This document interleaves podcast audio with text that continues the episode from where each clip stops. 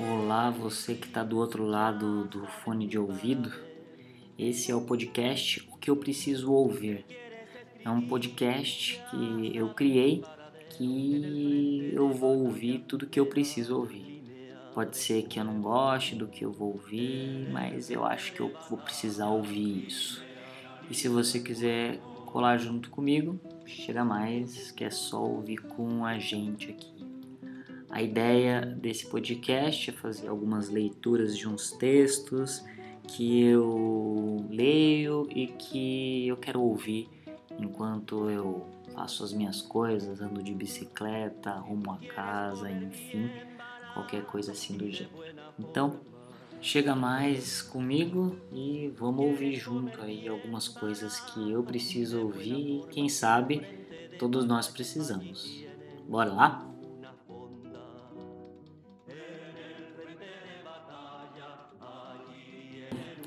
O que eu preciso ouvir hoje é uma palestra que foi dada pelo professor doutor Antônio Kleber Rude.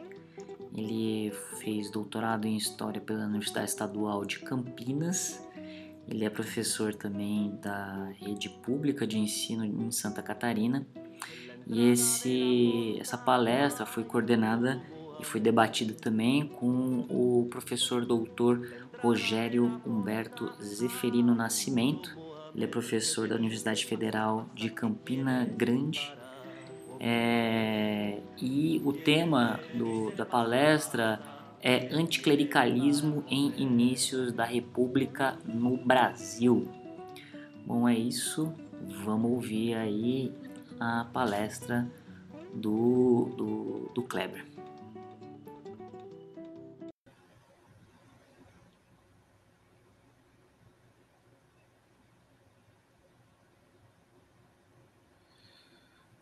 Boa noite a todos e a todas.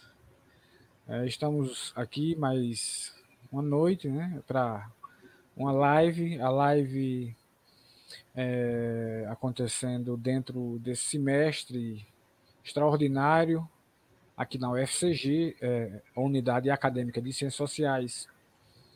E hoje o convidado para falar da tese dele, Kleber Rude, professor Kleber Rude, que tem graduação em História pela Universidade do Contestado, campus de Mafra, especialização em História Social pela UDESC, mestrado em História do Tempo Presente pela UDESC, que é a Universidade do Estado de Santa Catarina, né? Estadual, né? Doutorado em História Social pela Unicamp, pós-doutoramento em História do Tempo Presente pela UDESC, ainda em andamento, e autor dos livros Culturas da Contestação, Anarquistas e Anticlericais em Santa Catarina, 1900 a 1940, e O Anticlericalismo sob o Manto da República, Tensões Sociais e Cultura Libertária no Brasil, 1901-1935. Aqui está o livro, quentinho, saiu ainda há pouco, né, pela editora Alameda. Excelente, muito bom. Estou encerrando as últimas páginas do trabalho, de uma pesquisa que Kleber irá fazer a exposição hoje aí, certo? Então, a dinâmica, para quem tem assistido, eu relembro, e quem está chegando hoje, né, ele tem até uns 60 minutos para a exposição, e a gente abre depois para a leitura dos comentários. Quem estiver assistindo pode colocar tanto questões como observações aí no chat. Nós vamos vendo aqui e depois abrimos para o debate. Tá ok? Kleber, com você. Boa noite a todas, todos e todes. Agradeço imensamente aí, Rogério, pelo convite e a oportunidade de estar nessa sexta-feira aí trocando algumas impressões sobre o movimento anticlerical durante aí as primeiras décadas do século XX. Curiosamente, a temática do anticlericalismo acaba entrando aí no meu campo investigativo ao acaso. Foi um acidente aí no verão de 2005. Na ocasião, eu levantava indícios sobre a presença anarquista em Santa Catarina, e como uma das minhas melhores cartadas era o AEL, ou seja, o Arquivo Edgard Leuenroth, que fica junto à Unicamp, acabei rumando para lá, fiquei uma semana vasculhando em meio a um riquíssimo acervo da cultura material anarquista e operária, e entre os jornais que eu acabei me detendo naquela ocasião estava a Lanterna. E ali acabou aparecendo, em mais uma ocasião, um cronista, um correspondente de Santa Catarina, que assinava seus textos como Cedilip. Então, na ocasião, ali acabei encontrando em torno ali de 12, 13 crônicas desse correspondente, que tinha um conteúdo um tanto quanto aí pertinente, tratando ali da interferência do clero no comércio local, a interferência dos padres na educação, bem como na saúde, e por vezes também extravasava ali em alguma dessas crônicas do Cedilip, como era esse correspondente assinava, uma verve aí filosófica antirreligiosa. Na ocasião não era bem isso que eu queria, mas fiz cópia do material, mas para frente, fazendo uma leitura mais atenta, acabei me detendo, então aí, me aprofundando um pouco mais aí no anticlericalismo e acabou ganhando uma certa centralidade, inclusive, aí no meu campo investigativo. Curiosamente também, quando se pensa numa tradição universitária, ainda é um tema pouco estudado nas universidades brasileiras. Inclusive, se adentrar ali na biblioteca brasileira, biblioteca digital brasileira de teses e dissertações, e jogar ali a expressão anticlericalismo enquanto assunto ou título, você vai encontrar pouquíssimos trabalhos, em torno ali de uns 12. A situação fica mais drástica e carente, então, se você for pensar no que se publicou enquanto livros desses trabalhos dentro das universidades, sendo que o primeiro estudo data ali do começo dos anos 80, é bom lembrar ali que na década de 70, melhor, na segunda metade da década de 70, há uma expansão, então, do Sistema Nacional de Pós-Graduações, que possibilita, então, novas abordagens, novos objetos, e aí acaba entrando, então, especialmente no campo investigativo da antropologia, as manifestações anticlericais. E essas obras, quando são publicadas, se tornam livros, uma característica são editoras pequenas, raramente saem da primeira edição, ou editoras universitárias. Se for realmente acompanhar esses 40 anos aí, desde a primeira publicação que se tem até 2020, são pouquíssimos os livros. A título de exemplo, então, o primeiro estudo que eu mencionei é esse aqui do professor Baiana, já falecido, que vai ser desenvolvido na antropologia, na Universidade Federal do Paraná, que tem realmente como contexto a discussão os anticlericais em Curitiba. Então, acaba sendo um trabalho precursor aí nessa temática. Após, então, uma década, novamente, um antropólogo acaba aí estudando os anticlericais na Bahia, em especial em Salvador, que é o caso do Thales de Azevedo. Em 99, a temática acaba, então, já interessando historiadores, o caso aí do Corvos nos galhos das acácias, que também tem como o contexto de discussão o Paraná, em especial Curitiba, apontando nexos entre, então, literatos simbolistas e a maçonaria.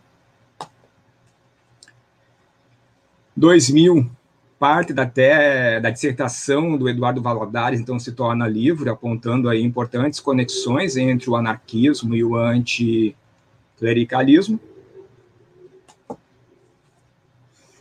2001, novamente, um trabalho feito na história, assim como os dois anteriores, ali, do Corvos no Galho das Acácias e o Anarquismo e o Anticlericalismo, o trabalho da Áurea da Paz Pinheiro também, é uma historiadora, e tem, então, como levantar indícios do Piauí.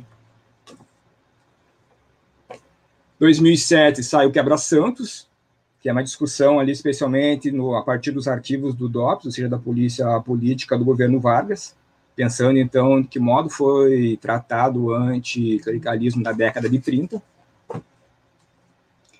2012, a discussão sobre laicidade e anticlericalismo, também no campo da história, pensando tanto no Brasil colônia quanto no Brasil república. 2013, a professora que vai fazer um estudo no campo da sociologia pela USP, tendo também o Paraná como campo aí de investigação, apontando nexos entre esses literatos simbolistas e as lutas anticlericais. 2014, já aí no campo da literatura, especialmente voltado aí para as novelas naturalistas, vem então o trabalho Devotos e Devassos.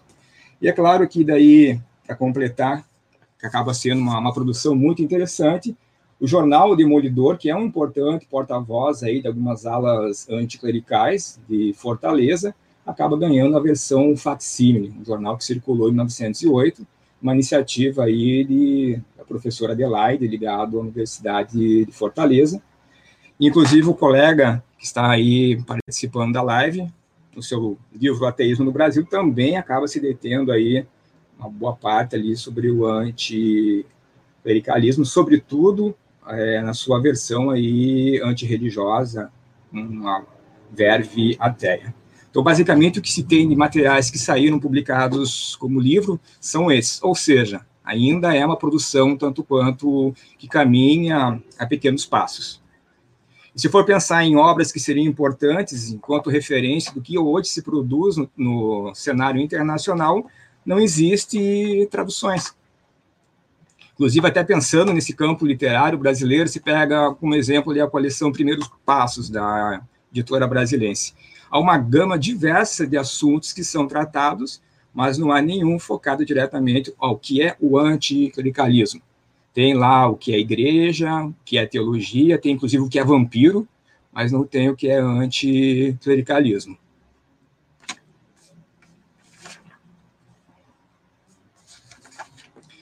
Então, entrando no foco da discussão, sugerida aí pelo Rogério, com o advento aí da República no Brasil em 1889, se tem a separação entre Estado e igreja.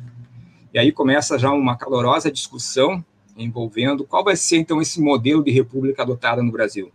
Vai ser um modelo de república similar ao francês, ou seja, mais radical, nada tolerante com certas organizações religiosas, que vai propor, inclusive, a incorporação do patrimônio de congregações religiosas extintas, vai sugerir a expulsão dos jesuítas e a proibição de clérigos estrangeiros no país.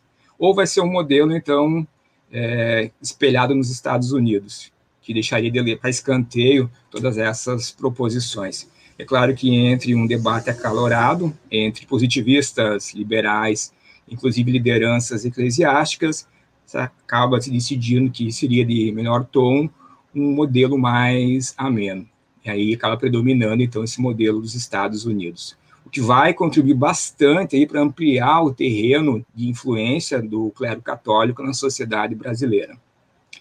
Logo, então, ainda em 1890, os bispos do Brasil se organizam numa pastoral coletiva, pastoral essa que fica, apesar de ser ambígua nas posições desses bispos, ela afirma que o apoio da República depende dessa República manter a sociedade enquanto católica. E quando digo ambíguo é porque, por um lado, há um contentamento por parte desses bispos diante de uma certa liberdade institucional da igreja, que não tinha durante o Império, mas, por outro lado, há um repúdio frente à separação do Estado e da igreja. E é claro que, uma vez que a República acaba se espelhando no modelo dos Estados Unidos e é permitido a entrada de clérigos estrangeiros no país, há um crescimento considerável de novas dioceses, que vão trazer realmente como uma das suas metas o controle do sistema educacional. Então, basicamente, ali no percurso de 2 décadas, tem o surgimento de 126 institutos de ensino, uma vez que esse modelo republicano brasileiro favorece a entrada ainda de clérigos estrangeiros no país. É claro que com a Constituição de 1891, algumas das expectativas do clero católico acabam caindo por terra, uma vez que tem a secularização de cemitérios, tem a questão aí do casamento civil e o ensino leigo, que eram algumas das tentativas de manter ainda no terreno sagrado por parte da Igreja Católica. E é claro que mais à frente ali, apesar de em 1890 ser um tanto quanto ambígua a postura do clero católico, 10 anos depois, na próxima pastoral coletiva de 1900, se tem ali uma postura realmente mais de afronta à República, inclusive dizendo que esse Estado laico que defendia o ensino leigo não passava de um Estado ateu, que ensinava o ateísmo nas suas escolas e por isso deveria ser, então, de certo modo, combatido.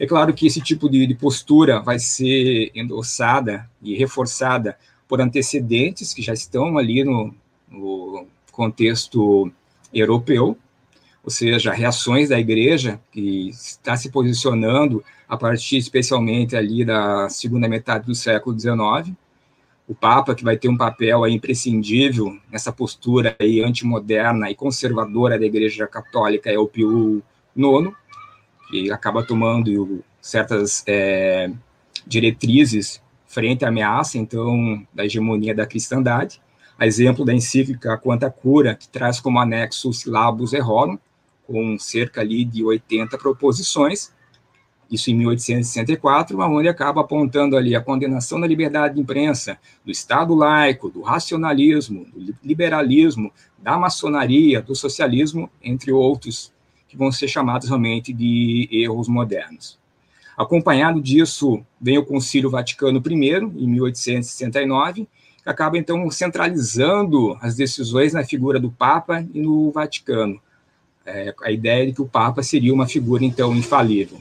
E isso tudo se torna realmente uma diretriz importante para se consolidar, especialmente aí no Brasil, o catolicismo ultramontano, que vai se valer esse predomínio justamente no sistema educacional. Tudo isso não passa despercebido, então reações também contrárias à Igreja vão ocorrer. Pensando aí no Brasil, então, nessas manifestações anticlericais, e como a expressão anticlericalismo já remete, o prefixo anti é contra, oposição ao clericalismo, que essa intervenção, então, aí da Igreja Católica na sociedade civil, e de que modo essa reação desses setores liberais ocorre na sociedade brasileira, que já está sobre...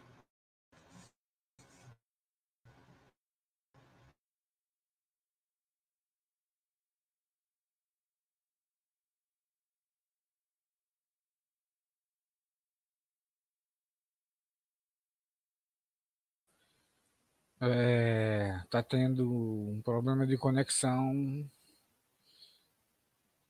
lá com Kleber, mas é algo que eu creio que todos nós estamos nos familiarizando cada vez mais, né? Nesses momentos, né? É esperar um pouco, creio que ele conseguirá retornar, né?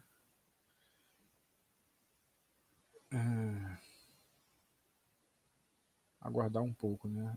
Durante essa semana eu tive problema também na conexão, mas como eu sou o debatedor, né? E quando a internet caiu foi na minha. Karine, mas ele volta. Karine escreveu aqui, né? Eu creio que... Deixa eu ver se ele tem algum recado aqui no Zap. Mas, como eu ia dizendo, eu tive também algo assim nessa semana. Mas Agora aconteceu o inverso, né? O expositor caiu e fiquei eu, né? Mas vamos ter um pouco de paciência. Deixa eu ver aqui se ele dá alguma notícia. Deixa eu ver, estou ligando aqui para ele.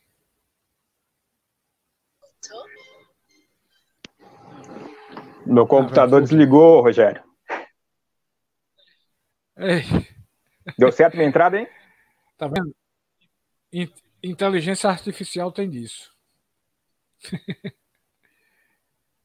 Faz aí? Deixa eu ver minha câmera que não quer entrar, hein? Acho que agora foi. Aí, tá aparecendo. Tô no celular. E o computador? Deu pau, foi?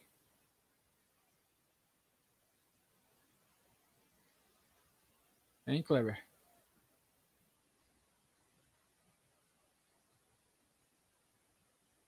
Alô?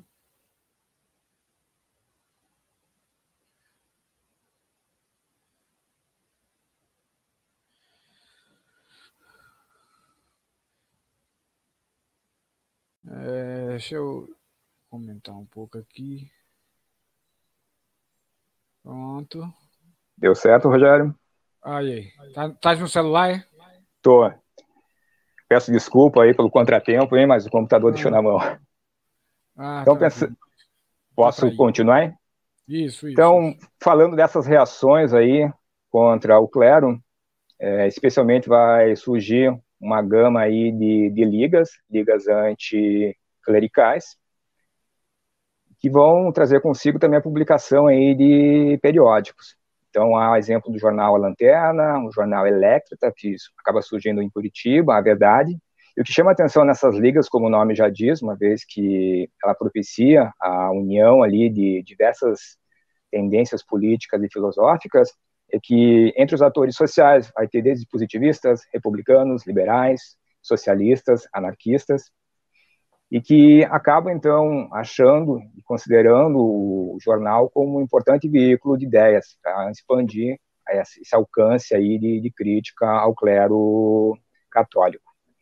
E outra coisa que fica explícito, especialmente, ao olhar esses jornais que são publicados a partir de 1901, é que existe realmente uma organização interregional, mantida através de carta e da própria circulação por outras localidades além da cidade onde o jornal é impresso. Desde a primeira Liga Anticlerical, que surge em São Paulo em 1899, no decorrer de 2 décadas, passam de 50 organizações que acabam, então, surgindo, levantando a bandeira aí do livre pensamento, da luta em prol aí das demandas do anticlericalismo. E entre essas 50 associações, há uma em particular, que chama atenção ali pelos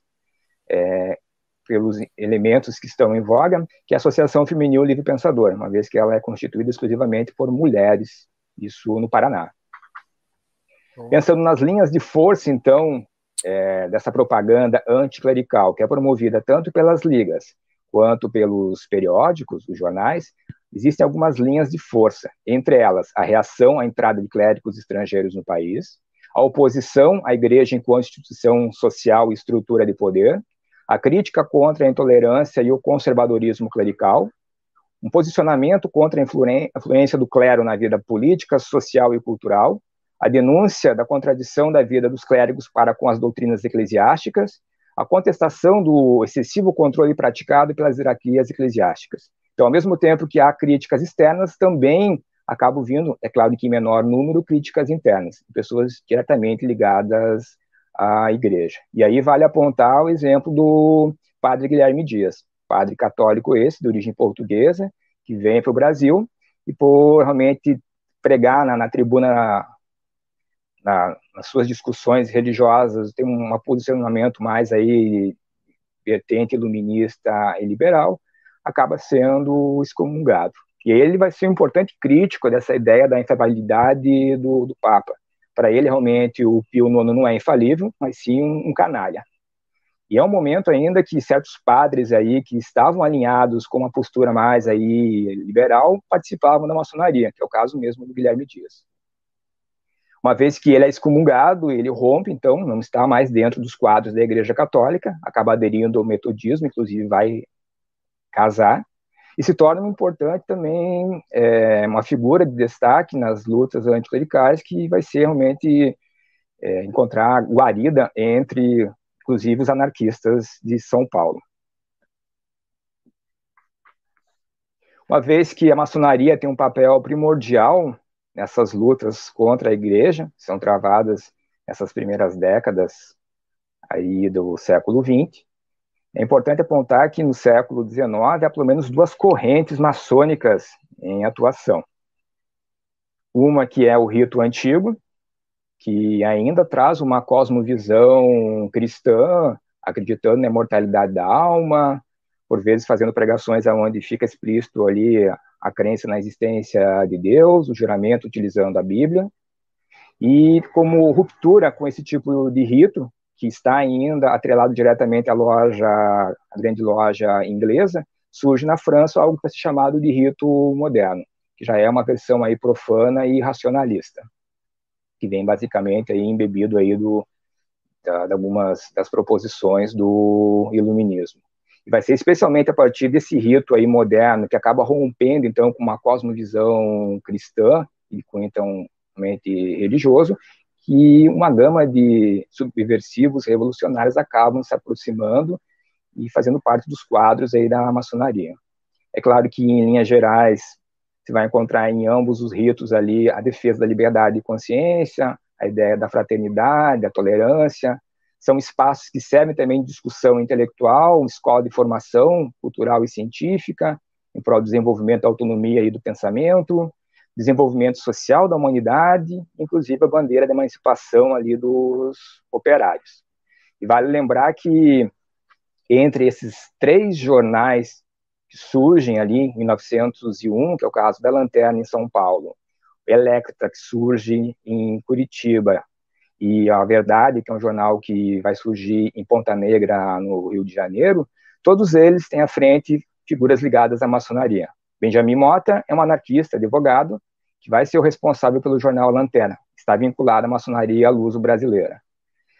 No caso do Paraná, a Liga Anticlerical Paranaense, que dita o jornal Electra, todos os literatos ali são membros de alguma loja maçônica existente no Paraná. E boa parte dessas lojas seguem o rito moderno, ou seja, o rito francês. No caso do jornal A Verdade, de Ponta Negra, também ele vem como porta-voz de elementos maçons. E se acrescentar essa lista ainda o jornal Livre Pensador, que surge em 1903, também em São Paulo, tendo ali como seu principal porta-voz e articulador o socialista Everardo Dias, ele também é um maçom ligado aí a lojas que são adeptas do rito moderno. É claro que nem só de jornais e de ligas é feito a difusão anticlerical. Há uma produção literária realmente riquíssima, exemplo de um conjunto de folhetos que vão ser publicados, tendo como precursora nessa iniciativa a Liga Anticlerical Paranaense. Então, especialmente uma vez que nos seus quadros há ali literatos ligados ao simbolismo, eles passam a publicar, então, seus próprios textos, no formato de folheto, que é um formatinho, então, menor, de 12 por 16, tendo entre 10 a 30 páginas, exemplo esse que vai ser seguido também pelos jornais A Lanterna e o Livre Pensador. Também nessa produção literária, a novela acaba sendo um gênero literário utilizado, e mais uma vez o Paraná dá aí seus exemplos nas lutas contra o clero católico, uma vez que em 1907 é publicado um romance chamado Abutres, da autoria do Roberto Faria, que é membro do Centro da Mocidade Livre Pensador e também é maçom, e é um romance que vai ser muito bem recebido tanto nos meios literários quanto no meio anticlerical, inclusive a primeira edição se esgota rapidamente e é publicada uma segunda edição, e pelo menos em duas ocasiões ele ganha o formato de folhetins, que é o que? São aqueles, a publicação ao pé da página do jornal, de forma seriada. Então, isso também acabava ajudando para que o jornal circulasse, uma vez que quem quisesse acompanhar o desfecho da novela teria que comprar os outros exemplares. E o personagem central, que justamente dá nome ao livro, Abutres, acaba sendo, então, um padre de orientação jesuíta, que é o padre Jordão. E como fica explícito ao ler o livro que o Roberto Faria bebia muito a literatura naturalista, especialmente portuguesa e francesa, esse padre Jordão ele é apresentado como um padre glutão, devasso, e também tanto quanto sinistro. É um escritor, no caso, Roberto Faria, que morre tanto quanto cedo, aos 23 anos de idade, de tuberculose. Inclusive, ele é meu conterrâneo, nasceu em Rio Negro, Paraná, e tive a felicidade de encontrar o túmulo dele no cemitério municipal. É um túmulo que não tem adereço algum, realmente, religioso. É claro que essa produção literária não passa despercebida aos olhos do clero, que vai também tentar aí contrabalançar, proibindo a circulação, especialmente entre os seus fiéis, que não lessem tanto os jornais anticlericais como essa literatura que era incentivada pelos jornais. E uma figura aí que ganha destaque é o tal do Pedro Sinzen, que é da ordem dos franciscanos, que inclusive, em mais uma ocasião, atacou a figura do Francisco Ferrer, que é um dos mentores aí, articuladores do Centro da Boa Imprensa em Petrópolis, Rio de Janeiro. Centro esse que é fundado em 1910, tendo aí como as metas incentivar um jornalismo aí de perfil católico para fazer frente à imprensa anticlerical, censurar toda a literatura que estivesse à margem, então, da ortodoxia católica cristã. E há uma obra publicada por ele, que vai sair em 3 volumes, sendo que o primeiro é publicado em 1915, chamado Através dos Romances. Então, é um grosso volume, onde ele acaba listando ali uma quantidade gigantesca de autores e obras, e classificando elas entre essas podem ser lidas, essas eu não recomendo, e não devem, em hipótese alguma, serem realmente lidas pelo público leitor católico. E ali surgem algumas sentenças, dependendo da obra e do autor. A exemplo do que ele vai afirmar: insulta as crenças católicas, obsceno, anticlerical, ateu e anarquista, perigosíssimo, não se baseia em princípios cristãos, não deve ser lido pelo povo católico. E na abertura, na apresentação que ele faz da obra, ele deixa explícito que especialmente a preocupação dele é com o público feminino, acabaria sendo então um público que absorveria essa literatura aí das novelas. Voltando, então, o foco à literatura anticlerical que é atacada pelo Pedro Sinzen, quase sempre os padres são uma figura aí de destaque, apontados como corruptos e nocivos, a exemplo do padre Jordão, do romance Abutres, ou seja, são inimigos do povo, bem como da classe trabalhadora. E, ao atacar a figura do padre, inclusive, vale a expressão adotada por Voltaire, que vai afirmar: acredite em Deus, mas não acredite nos padres. E é claro que, nesse campo de divulgação, onde a literatura tem um espaço também central, o teatro vai ser um outro estratagema utilizado em grande escala aí pelos grupos anticlericais, uma vez que ele mistura lazer e ação didática, especialmente direcionada, então, à classe trabalhadora. No Brasil, apesar de ser um ponto menos destacado, por vezes, nesses poucos estudos de casos sobre o anticlericalismo até o momento produzido, há uma vertente muito forte, marcante, de perfil antirreligioso. E o Benjamin Mota, que é uma figura aí que vai fomentar as primeiras discussões ali, seja no finalzinho do século XIX, começo do século XX, que está por trás tanto da primeira liga anticlerical quanto do jornal Lanterna, vai ser um desses porta-vozes de um anticlericalismo de versão então antirreligiosa. E a obra dele, em especial A Razão contra a Fé, é um desses estudos aí, onde ele aponta ali o porquê que se deve combater então as religiões, bem como a ideia de Deus. É claro que ele não é uma voz isolada, especialmente os círculos anticlericais, que têm ali elementos socialistas e anarquistas, vão ter uma postura similar, a exemplo do grupo Livre Pensador, que é fundado em 1904 em São Paulo, onde no seu programa político ele deixa bem explícito, abre aspas, repelir todas as religiões como igualmente nocivas ao desenvolvimento da humanidade, desprezando a grosseira ficção de um criador, fecha aspas. Então, em mais uma ocasião, se tem explícito aí uma base iluminista de crítica à superstição teológica, onde a religião acaba sendo, então, um obstáculo aos entraves desse desenvolvimento da humanidade, bem como uma engrenagem da opressão política. Mas se, por um lado, há esse ataque aí aberto às religiões, por outro, em alguns círculos, acaba-se tentando recuperar uma imagem de Jesus Cristo. É claro que no Jesus Cristo despido da sua divindade, por vezes aí aliado como um porta-voz de um cristianismo primitivo, onde não há ainda a existência da igreja e dos seus ministros, que seriam responsáveis pela corrupção ali e a degradação das ideias originais desse Jesus, onde há um papel aí importante é apresentado pelo Ernest Renan, uma vez que ele publica um livro chamado A Vida de Jesus, em 1863, na França. É uma obra que vai realmente ter uma aceitação de público realmente gigantesca, vendia igual pão.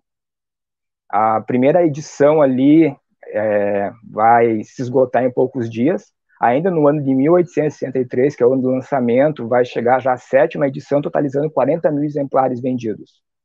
No ano seguinte, sai uma edição da Vida de Jesus, condensada, de um caráter mais popular, que vai vender mais de 80 mil exemplares. É uma obra que vai ser lida realmente com um público vasto, vai ter várias traduções, e essas traduções vão circular, então, aqui entre os círculos livre-pensadores do Brasil. E aí não demora a surgir também textos que vão levantar, então, a figura aí desse Jesus Cristo, natureza humana e rebelde, como agitador social e até, por vezes, como um anticlerical. Inclusive, aquele personagem que foi o início da minha motivação a adentrar no anticlericalismo, que é o Cedilip, que era correspondente de Santa Catarina no jornal Lanterna, num dos seus textos ele acaba apresentando, então, Jesus Cristo como anticlerical, onde aquele Cristo pregado na cruz, cansado aí do que o clérigo fazia ali na paróquia, acaba desprendendo sua mão descarnada e faz uma banana aí para o seu explorador. E um texto aí que é pertinente nessas discussões de se pensar num Jesus despido de divindade é um texto chamado Jesus Cristo Era Anarquista, que é publicado em 1920, é um folheto, pelo Everardo Dias, onde ele acaba ali aproximando a sua triste situação de perseguido político, que foi também exilado, expulso do Brasil, com a ideia de Jesus Cristo como um agitador social. É claro que, especialmente a partir da década de 1910, inúmeras campanhas e manifestações públicas vão ganhar realmente corpo no Brasil, especialmente aí ao finalzinho de 1909, o fuzilamento do Francisco Ferrer, o pedagogo catalão, importante aí, fundador aí das escolas modernas, uma pedagogia racionalista, acaba sendo então esse primeiro motivador, uma vez que acaba sensibilizando diversos setores em várias partes do mundo, inclusive no Brasil. Então, quando se tem a notícia da prisão dele, depois ali em outubro o fuzilamento, diversas manifestações vão ocorrer em várias partes do Brasil, seja em São Paulo, Rio de Janeiro, Curitiba. Um outro evento que acaba repercutindo também entre os núcleos anticlericais do Brasil é a proclamação da República em Portugal, em 1910. Até porque ela tem como consequência a vinda de clérigos que são expulsos durante a República em Portugal. E aí é necessário tomar uma posição para tentar impedir a entrada deles no país. E é em meio a essas discussões acaloradas de manifestações e campanhas que ainda em 1909, em meio ali as diversas manifestações contra o fuzilamento do Francisco Ferrer, que o jornal A Lanterna, que havia encerrado sua primeira fase em 1904, reaparece, então, em 1909. E agora não tem mais como diretor o Benjamin Mota, mas sim o anarquista Edgard Leuenroth, que acaba sendo uma importante ponte entre várias discussões travadas tanto no anarquismo quanto no anticlericalismo. Uma vez que, especialmente, nas décadas de 10 e 11, é o momento alto das manifestações no Brasil. Há também, então, a fundação de duas ligas, a Liga Anticlerical de São Paulo e a Liga Anticlerical do Rio de Janeiro. E ambas vão ter, então, aí um mesmo programa político, onde, entre outras posturas, está repelir a questão na crença no sobrenatural.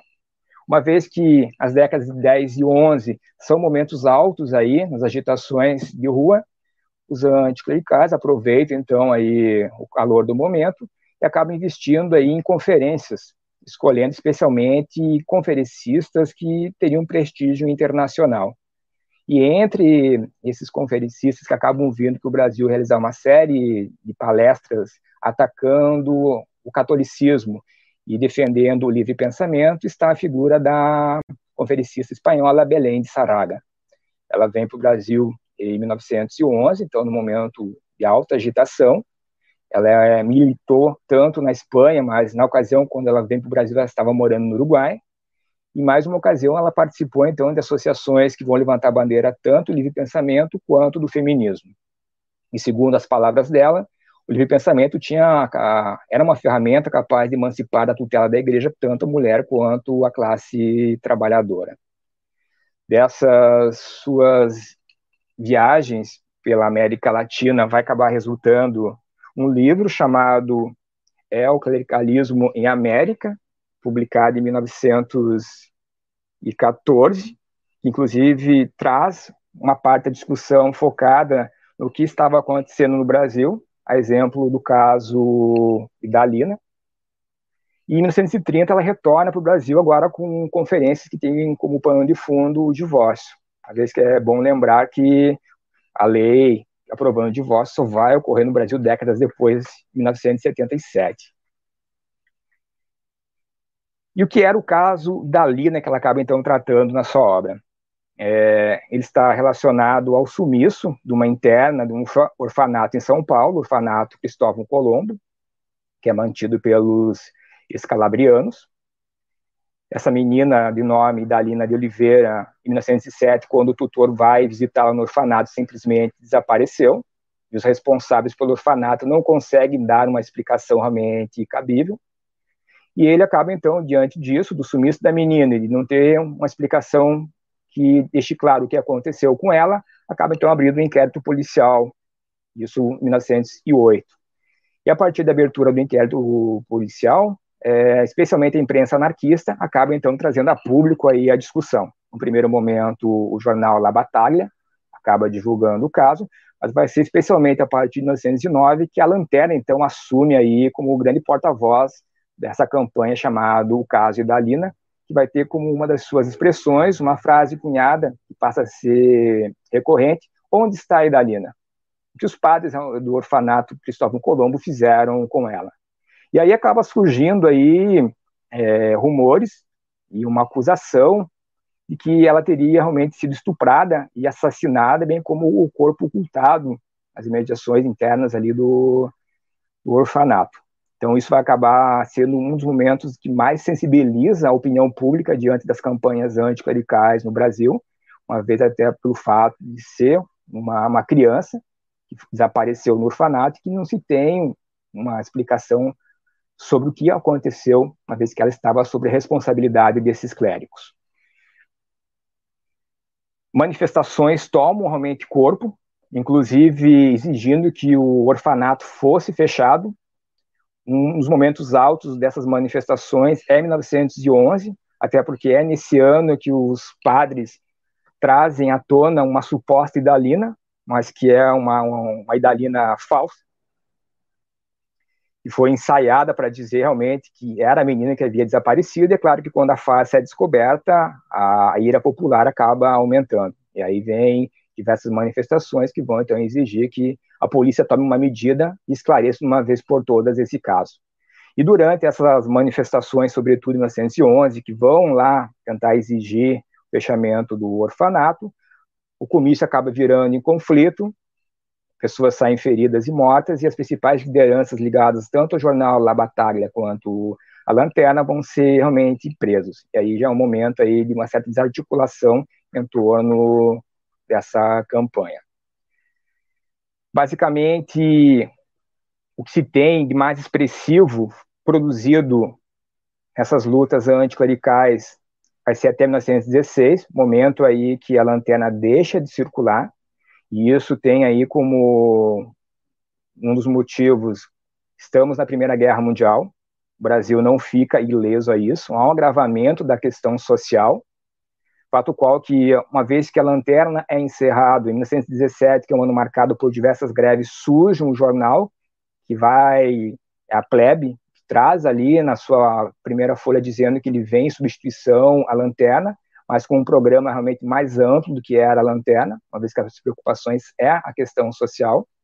Há também, a partir de 17, a Revolução Russa, que vai aí ser um entusiasmo entre os trabalhadores, que vão tentar também fazer uma revolução no Brasil, a exemplo da insurreição que fracassa em 1918, e tudo isso acaba, então, também chamando a atenção das autoridades constituídas. Então, a partir de 19, há um processo repressivo muito forte contra as lideranças anarquistas, entidades são fechadas, jornais são empastelados, militantes são presos e aqueles que são estrangeiros vão ser expulsos do Brasil. E como boa parte dessas lideranças estavam envolvidas também nessas lutas anticlericais, a década de 20, pouquíssima coisa se tem realmente de vestígio de afrontamento contra a Igreja. Basicamente está restrito a algumas manifestações no Rio Grande do Sul, onde a Revista Liberal é uma dessas revistas que acaba sendo uma tribuna aberta, esse tipo de discussão, e mesmo no Rio de Janeiro, uma vez que se tem ali já o projeto da construção do Cristo Redentor, onde o anarquista José Oiticica vai tomar frente em algumas discussões pertinentes de afrontamento ao clero. Ao final dos anos 20, uma vez que aí se tem no contexto internacional alianças explícitas entre a Itália fascista com o Vaticano, selada com o Tratado de Latrão, isso em 1929, os anarquistas acham importante reativar, então, a Liga Anticlerical do Rio de Janeiro, que havia sido fechada durante aquele processo repressivo ali de 19. Até porque as campanhas passam a apontar, então, um vínculo explícito entre o clericalismo, que é essa intervenção do clero na sociedade civil, com o fascismo. Há uma conivência das autoridades católicas, boa parte delas, com os regimes totalitários. E uma figura que é muito importante nesse debate vai ser a libertária Maria Lacerda de Moura. E ao final dos anos 20 já vai lançar algumas obras apontando esses vínculos entre fascismo e clericalismo, fazendo conferências, e em 1935 acaba então publicando algumas obras, a exemplo do Clero e Fascismo, Ordem de Embrutecedores, e no mesmo ano publica ainda o Fascismo, Filho Dileto da Igreja e do Capital. Acaba, então, contribuindo para esse debate aí de afronta e de oposição tanto à Igreja quanto aos regimes totalitários. No Brasil, a década de 30 também é um momento aí delicado, uma vez que tem aí o golpe que leva o Getúlio Vargas ao poder e põe fim à Primeira República, e aonde, em especial, a Igreja Católica acaba intermediando essa mudança na figura que está no alto aí do Estado, ou seja, intermediando a saída do Washington Luiz para que não sofresse nenhum tipo aí de mazela e que fosse morto eventualmente pelos revoltosos, e leva ao poder então Getúlio Vargas. Só que deixa bem claro que esse novo governo só terá o apoio se de fato abrir brechas no campo político para a atuação da Igreja Católica. E é claro que novas organizações acabam surgindo aí no Brasil, contrárias a isso. A exemplo, a Associação de Propaganda Liberal, que é encabeçada pelo Everardo Dias, que passa a publicar uma série de folhetos aí contrárias aí a essa proximidade entre Estado e Igreja, que acontece a partir de 30. O jornal A Lanterna também vai reaparecer em 33, uma terceira fase. E é claro que, uma vez que a figura central dessas exigências frente ao Estado em prol da Igreja Católica é o cardeal Dom Sebastião Leme, ele acaba, então, conseguindo certos privilégios para a Igreja Católica junto ao governo Vargas. A exemplo do decreto de abril de 31, decreto 19.941, que acaba, então, implantando o ensino religioso nas escolas públicas. É claro que é em caráter facultativo, mas já é, de certo modo, um avanço aí nas exigências por parte do alto escalão católico. Isso é muito mal recebido pelas alas mais liberais, resultando em diversas campanhas em defesa da liberdade e consciência, inclusive isso resultando na criação de uma organização chamada Coligação Nacional Pró-Estado Leigo, onde vai estar ali envolvido desde anarquistas, espíritas, presbiterianos, comunistas, liberais, maçons. Essas coisas já andam um tanto quanto complicadas, especialmente deixando claro que a igreja está ganhando território e espaço junto ao novo governo, com a Assembleia Constituinte de 1933 e com a formação de um grupo de pressão chamado a Liga Eleitoral Católica, as coisas só vão realmente abrir mais espaço para a Igreja Católica, resultando numa Constituição, a de 1934, que vai trazer no preâmbulo o nome de Deus, vai ter um capítulo direcionado à família, instituindo o casamento religioso indissolúvel, aplicação da religião católica no ensino. E é claro que, comemorando essas vitórias frente ao novo governo, não faltarão vozes lá do católico que vão afirmar: o Brasil católico tinha o direito de uma Constituição católica.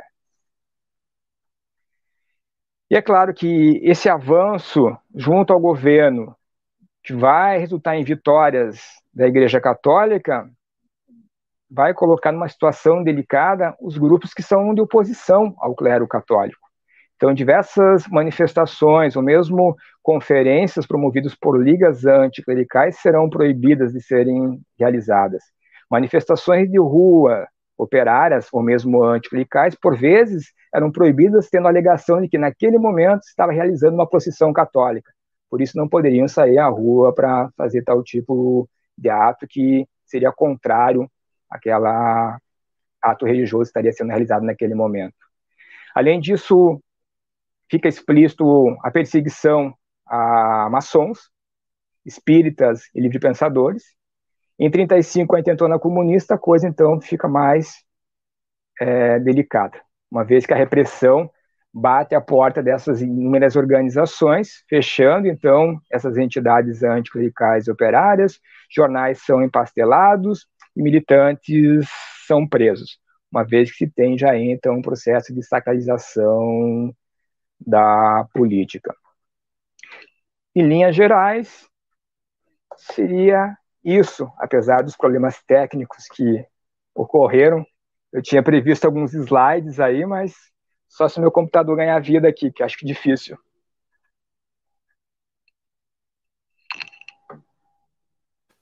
Ok, muito bem. Tem esses terremotos no ensino e na conversa remota, né, homem?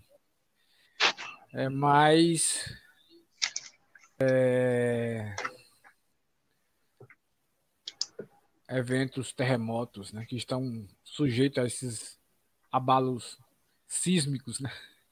Sim. E é bom ver, assim, o que você tinha planejado, né? Mas, enfim, tem essas coisas, né? Eu creio que esteja no livro, né? A boa parte, sim. Acho que tinha uma coisa ou outra que não.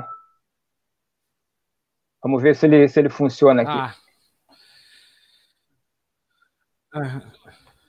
Mas, ó, gente, eu recomendo o livro Tese do Kleber. Não é? É um aspecto da vida social no Brasil muito pouco tratado na historiografia, certo? Se lembrarmos, eu acho que é... Alô? Eu acho que é o microfone do celular com o do computador, né, que fica dando esse... Se lembrarmos um pouco, como na historiografia oficial, o período, assim, a vida social no Brasil é apresentada a partir de uma perspectiva chapa branca, oficial, institucional, né?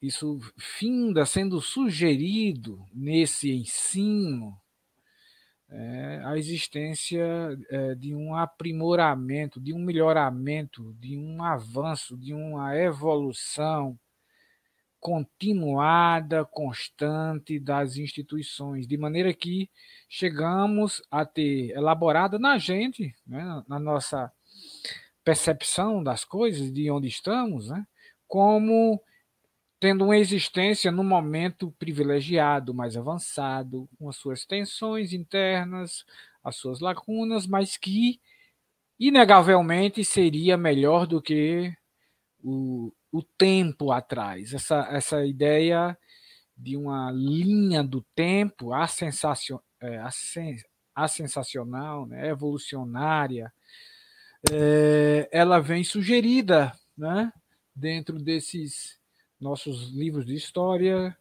e onde recorremos tanto como estudantes, como também na universidade, como pesquisadores, as referências que pegamos, né? Então, uma perspectiva bastante equivocada, né? Se nos voltarmos para esses materiais que o Kleber Rude pesquisou, né? Que Rogério ontem, meu xará, falou, né? Que Guilherme, Tassielli e Ana Cláudia Ribas tem tratado, né? Se conhecermos esse material, né, teremos acesso a tanto o que eu destacaria de saída, né, a uma trinca nessa certeza de que estamos no momento top da história, né, e segundo, né, conheceríamos outras possibilidades de existências, como feita dentro dos setores populares. Eu tenho insistido e vou insistir sempre nesse ponto, viu, Kleber e colegas que estão ouvindo, né, quanto à importância, o significado, né, assim, radical dos setores populares na configuração daquilo que hoje nós nos beneficiamos em termos de uma convivência mais generosa, mais respeitosa, ou inclinada, ou reclamando, né, a coexistência, né?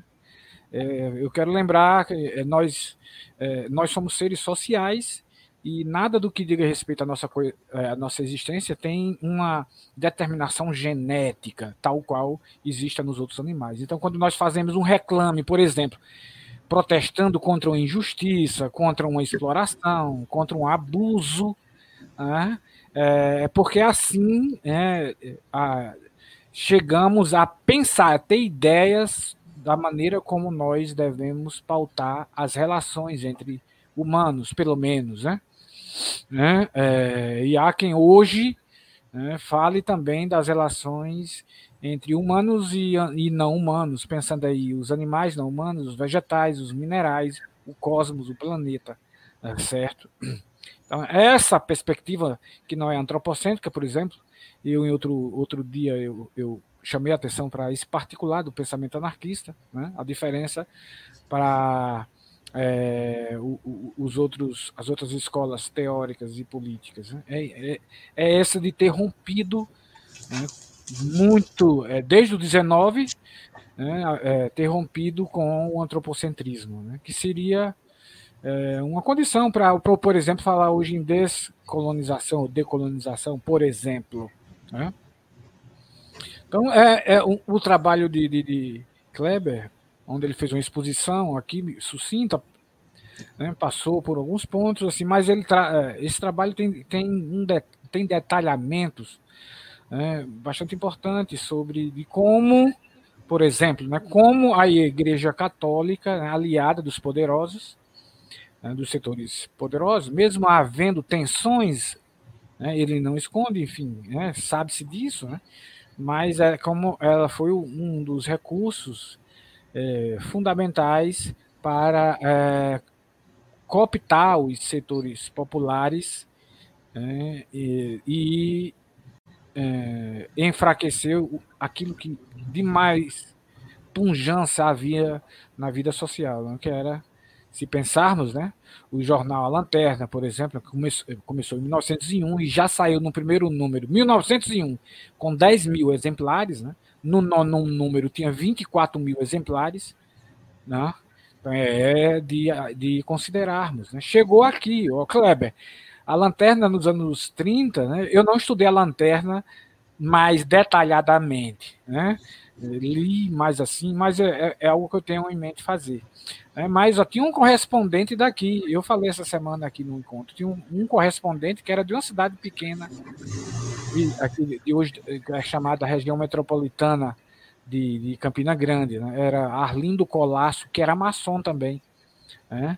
E ele escreveu alguns panfletos, tem no AEL, no Arquivo Edgard Leuenroth, tem uns 3 ou 4 essas brochurazinhas, né, dele, de um conteúdo anticlerical assim, bastante intenso, né, para você ver, chegava aqui, então pensar a difusão que tinha esses materiais, né? E como eles foram importantes, né, em plasmar no imaginário coletivo popular, né, ideias que a gente hoje tem assim como sendo algo natural, normal, né?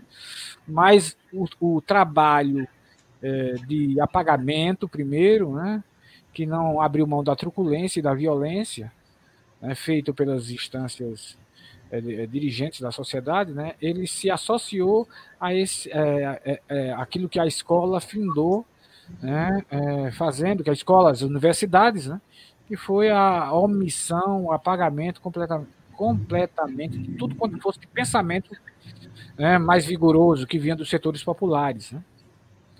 Então, alguém tinha falado um pouco nos comentários sobre esse esquecimento, eu acho que vai por aí, né? Um trabalho planejado, calculado, de apagamento da memória coletiva, do consciente e do inconsciente coletivo.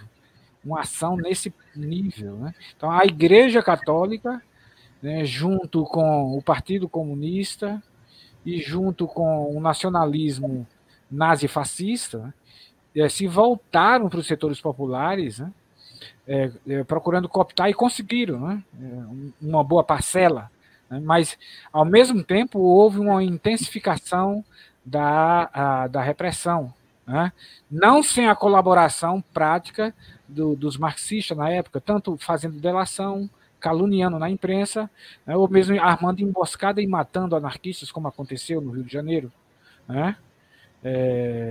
Então houve, né, uma investida por várias frentes dessas elites dirigentes, né? E o teu trabalho, Kleber, eu achei muito, enfim, ele é muito bom, mas o que me chamou em particular a atenção foi esse detalhamento sobre, por exemplo, as filhas de Maria, né, que chegou até aqui por esse lado, veio também essa investida junto às mulheres, né, de maneira a que as mulheres, né, tivessem em seu horizonte de possibilidades apenas a vida de beata e penitente, né, replicando esse modelo de sociedade obscurantista, né? É nesse sentido, né, e no outro, né, o que você coloca sobre... Pronto, o que você coloca sobre a maçonaria, eu queria que você falasse um pouco, eu vou ler os comentários aqui depois, tem algumas perguntas, mas eu queria que você me adiantasse para a gente um pouco, foi que houve com a maçonaria, né? Eu entendo aqui que quando você mostra, você falou aí dos dois ritos, né, o antigo e o moderno, né, e haviam lojas, há uma considerável autonomia dessas lojas, né, mas me parece que havia uma presença mais sensível em termos de uma inclinação ou um empenho junto aos setores populares da maçonaria, né? E hoje me parece que, né, é uma instituição totalmente empolgada com esse modelo burguês, né, de domínio, obscurantista, conservador, moralista, né? Se você puder falar um pouco sobre isso, seria interessante ouvir. Então, Rogério, de fato, há um limite ali para pensar essa maçonaria e, basicamente, a fronteira acaba sendo a década de 30. Você vai ter ali, no final da década de 20, a transição do 30, a perseguição da maçonaria na Itália, pelos fascistas, E aí gera uma situação que alguns tentando aí sair ilesos dessa perseguição que vai proibir a maçonaria acabam, então, cooptando e fazendo parte, então, do fascismo. E aí há uma inclinação do pêndulo, então, também aí para a direita. No Brasil, aí, com o Estado Novo, a maçonaria também é proibida. Então, basicamente, onde havia, sei lá, vozes que instigavam o debate, um debate mais aí voltado para os setores populares, as classes trabalhadoras, emancipação também feminina, acabam sendo banidos desse espaço, que acaba realmente sobrando da maçonaria, acaba sendo realmente uma maçonaria de inclinação aí mais à direita, e que não tem uma grande preocupação como acontecia ali nas décadas anteriores. Pelo menos dentro do que eu tenho visto, me parece muito isso. Inclusive até com a questão aí do golpe militar no Brasil Civil Militar de 64, que alas da maçonaria vão dar aí o seu aval. É claro que atualmente há alguns grupos ainda que reivindicam esse rito moderno francês, mas são poucos. Inclusive eu estive no Grande Oriente de São Paulo, e lá, segundo me levarem algumas partes ali para conhecer, e durante essa rápida tour, a pessoa que estava me conduzindo falou que, inclusive, lá há mais de um tipo de rito sendo feito. Há um rito que realmente está mais inclinado, uma cosmovisão, aí, inclusive religiosa, católica, enquanto outros que estão mais aí para um modelo, sei lá, laico, republicano. Mas, de linhas gerais, acaba sendo realmente uma maçonaria que está mais aí amando dos interesses das elites, lamentavelmente. Por ver o que era a maçonaria, porque ela acaba se tornando. É porque, assim, pronto, Proudhon, Bakunin, Kropotkin, Recli, né, essas figuras clássicas do anarquismo, eles eram da maçonaria. Né? Kropotkin escreve a Grande Revolução, sobre a Revolução Francesa, com o acesso que ele teve à biblioteca e aos arquivos da maçonaria, né? Então eu fico me perguntando assim, como é que se deu essa mudança tão violenta, né? Tão brusca, que me parece que até hoje, né, eles não querem lembrar disso, não querem saber desse passado, né? Querem apagar, né? Alguma coisa dessa ordem, né? Diga. Inclusive, chama a atenção que alguns anarquistas aí, históricos, possuem graus que é da maçonaria antiga. Você pega o caso ali, o Bakunin tem o grau 32, não faz parte do rito moderno. Rito moderno, salvo engano, acho que são 9 ritos. Graus, perdão. Enquanto realmente a maçonaria antiga vai até o 33, que era o grau, inclusive, da Belém de Saraga, que pertencia à maçonaria. E o Bakunin tinha o grau 32, e há vozes que afirmam que, não sei se foi o grau 30 ou 31, ele teria recebido do Garibaldi, uma vez que ele tinha aí um contato muito próximo, o Garibaldi também era maçom. Se pega o Anselmo Lourenço, também tem um grau alto dentro da maçonaria, que pertence à maçonaria antiga. Então você vai ver que tem a circularidade de elementos anarquistas pelas duas vertentes que estão em voga ali no século XIX. Talvez até para tentar instigar dentro desses espaços de debate uma outra postura. Isso, entendo. Oiticica, né? Era o grau 33, né? Parece, né? O José Oiticica aqui no Brasil, uma coisa assim. Grau, putz, eu sei também que ele tinha uma vinculação, era grão-mestre na Rosa Cruz. Também, Isso, grão-mestre. Né? E a Roberto Faria. Inclusive, a loja que, por vezes, se aparece a vinculação aí do José Oiticica é a loja Francisco Ferrer, que anteriormente era chamada de União Espanhola, que é uma loja formada, boa parte, por imigrantes espanhóis, e que segue também o rito moderno, nesse caso. E que daí, com o fuzilamento do Francisco Ferrer, eles fazem uma reunião extraordinária em 1909 e acabam, então, adotando o nome de Francisco Ferrer. Tinha Dário Veloso também, né, que foi importante no Paraná, né, um nome importante na maçonaria do Paraná. Né, e que... Inclusive, uma das fotos era dele, que eu mostrei. Pronto, ele publicava na imprensa, né? anarquista, efetivamente, né? E o que eu suspeitava, né, de que no Brasil mesmo, né, a penetração, ou assim, o trânsito ou o pertencimento de anarquistas a lojas maçônicas é.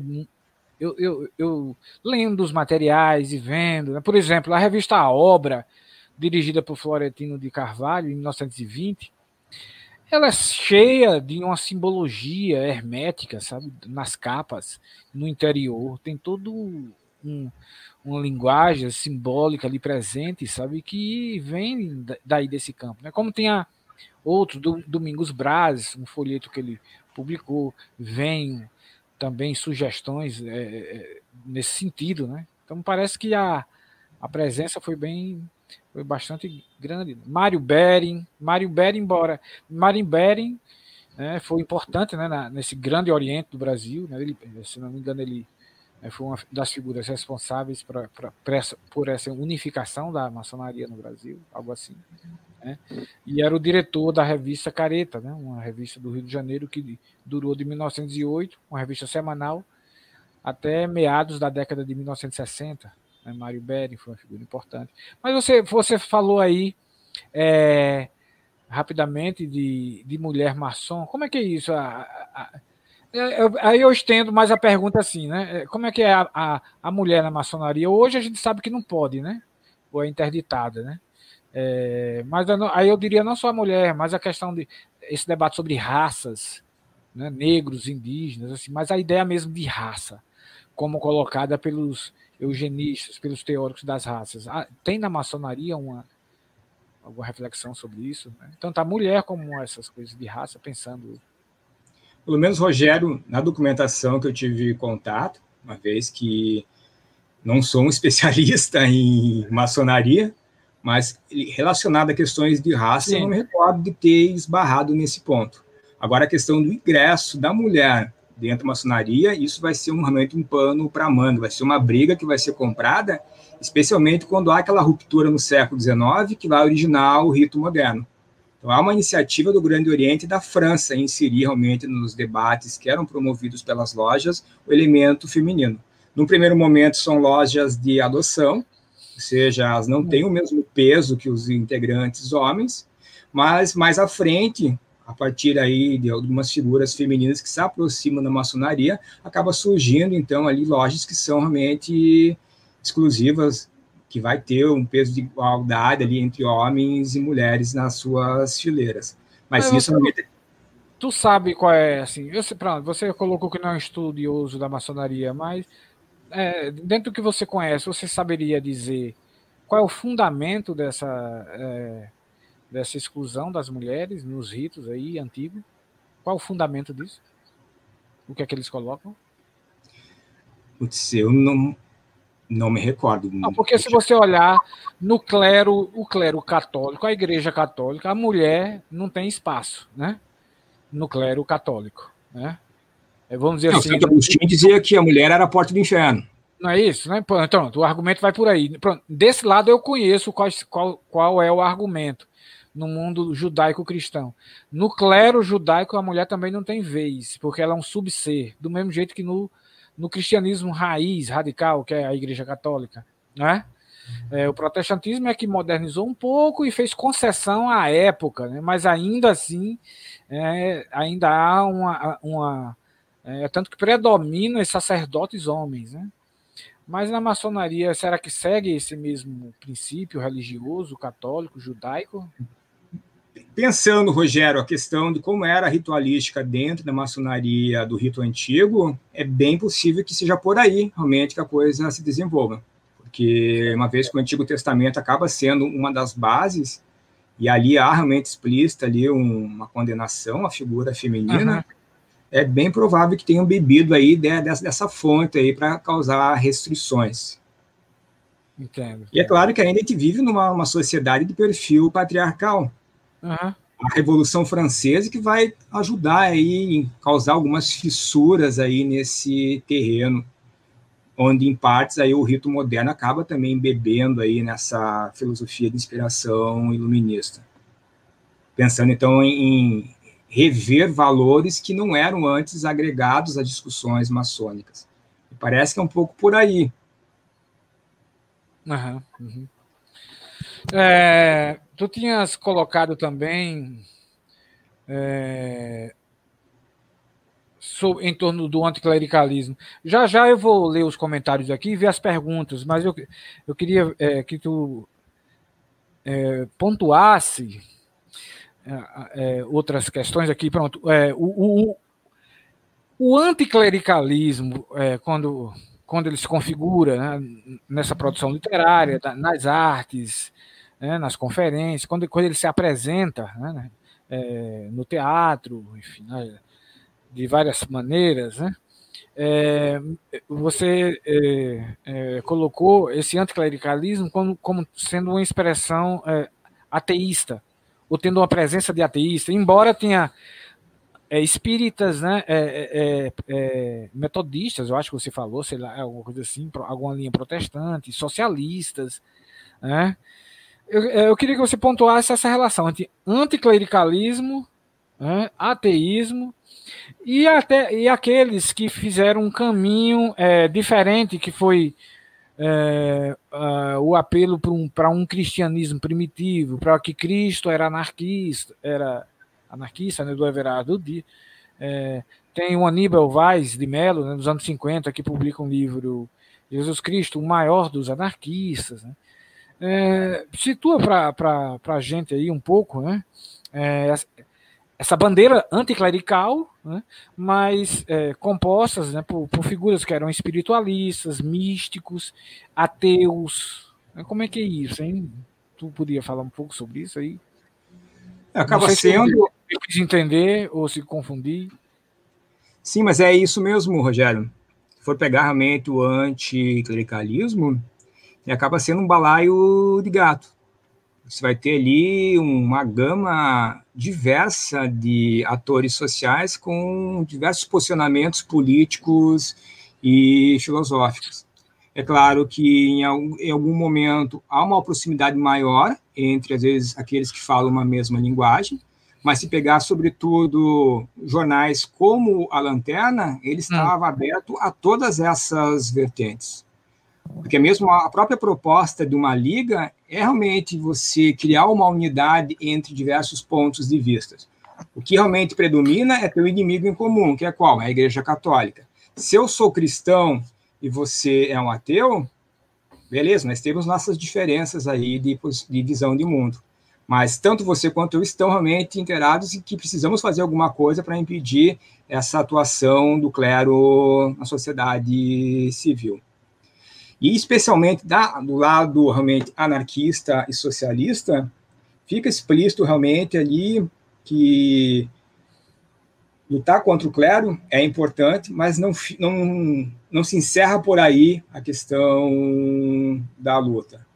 A emancipação envolve também aí o próprio rechaço das religiões, que são vistas como uma importante aí engrenagem de opressão política, uma vez que estão aliadas ao Estado. E a ideia de Deus está junto disso. Se pega um exemplo lá, Deus e Estado, do Bakunin, e aponta ali essa relação entre essas instâncias de poder que cooperam entre si. Uma vez que, é bom deixar claro, as igrejas, elas não são neutras. Elas tomam uma posição. E são também essas religiões um entrave, inclusive, às vezes, para uma absorção maior das ideias socialistas e anarquistas. Talvez aí esteja um dos pontos de se pegar os programas políticos dessas ligas anticlericais e livre pensadoras, que estão mais inclinadas ali a militantes socialistas e anarquistas, ter realmente como uma das exigências para ser militante você não participar de certas ritualísticas da Igreja Católica, ou por vezes realmente você não beber diretamente aí de ideias sobrenaturais. É o caso da Liga Anticlerical de São Paulo e do Rio de Janeiro, onde é uma presença marcante de anarquistas. E é algo que, se for acompanhar, é uma discussão que acaba sumindo no decorrer das décadas do arsenal de algumas correntes libertárias. Talvez aí pela tentativa de se inserir dentro dos movimentos sociais e populares, que são realmente marcados por uma certa religiosidade, pouco a pouco vai ser deixando para lá, como se fosse realmente algo mais subjetivo. Uhum. especialmente aí pensando o anarquismo no Brasil, segunda metade do século XX. Certo. Olha, assim, eu penso essas questões porque nós vivemos num tempo, né, muito, embora tenhamos nos beneficiado das conquistas feitas pelos setores populares nesse período que nós estudamos, né, e de todo o processo ardiloso e truculento, né, quanto aos setores populares, houve também, a gente ontem mesmo falava um pouco na live de Rogério, né, houve... há uma parcela, né, importante de se considerar, né, de uma adesão de parte dos setores populares a esses projetos jesuíticos, salvacionistas, que vieram com os marxistas, com o PC, né, com os integralistas e com o catolicismo, né, a partir da década de 20, sobretudo. Né. Então, a gente hoje, né, embora... tenhamos hábitos, automatismos que venham dessas conquistas, mas nossa sociedade tem uma vibração autoritária forte, marcadamente forte pelo patriarcado, né, por toda essa carga conservadora de matriz do cristianismo, sobretudo, né, que atravessa, né, afinal de contas, a sociabilidade é uma coisa... múltipla e ambígua, às vezes, contraditória também, né? Não só organizada, ordeira, né? E convergente, né? Divergente também, tem oposições, né? Tem lacunas, tem insuficiências, né? E em termos de dinâmica da vida social, isso existe, né? Então, quando a gente fala nesses temas, ateísmo, anticlericalismo, o que aciona, eu penso até assim naquilo que alcança todo mundo, né? O que aciona na nossa memória afetiva e na nossa disposição é esse tom que impera na sociedade, né? De uma disposição compulsória, impositiva, coercitiva, né? A memória que se vem, sobretudo quem passou a infância em bancos de igrejas católicas ou protestantes, né, e se formou enquanto pessoa nesses bancos de igrejas, nas suas escolas dominicais, nas classes de catecúmenos, né, há de lembrar de como se falava, né, dos países marxistas, né, sendo países que proibiam, ainda hoje se fala sobre isso, né, proibiam e perseguiam os nossos irmãos cristãos, essas coisas todas, né. Então, no imaginário popular, hoje, ateísmo, ou algo que lembre o ateísmo, né? Anticlericalismo é uma expressão menos conhecida, mas é vinculado naturalmente ao ateísmo, né? Predomina essa ideia, né, que foi divulgada, né, e que, de fato, existiu nos países de inspiração marxista, né? A proibição da prática... da religião cristã, né? Quero lembrar que toda forma de religiosidade fundamentalista, né, e radical nesse sentido, né, ela sempre proíbe outras práticas religiosas, né? O que eu quero dizer mais claramente é que o marxismo, não sou eu que estou inventando a roda, né? Feyerabend fala isso, Bakunin falou isso, e outros autores, né, Gurvitch, que o marxismo é uma expressão do cristianismo, seria a última expressão do cristianismo, né, mas isso nos levaria para outra conversa.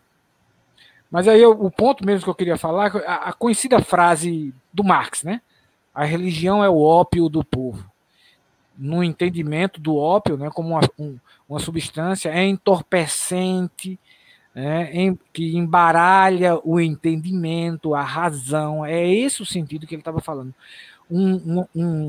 Uma substância, né, prejudicial, danosa à nossa razão, né, na perspectiva de Marx, era isso que ele estava colocando, né, a nossa forma de entender, nossa capacidade de entender estaria prejudicada pela religião, de ver a contradição entre burgueses e proletários, para usar essa figura do campo do pensamento marxiano mesmo, né?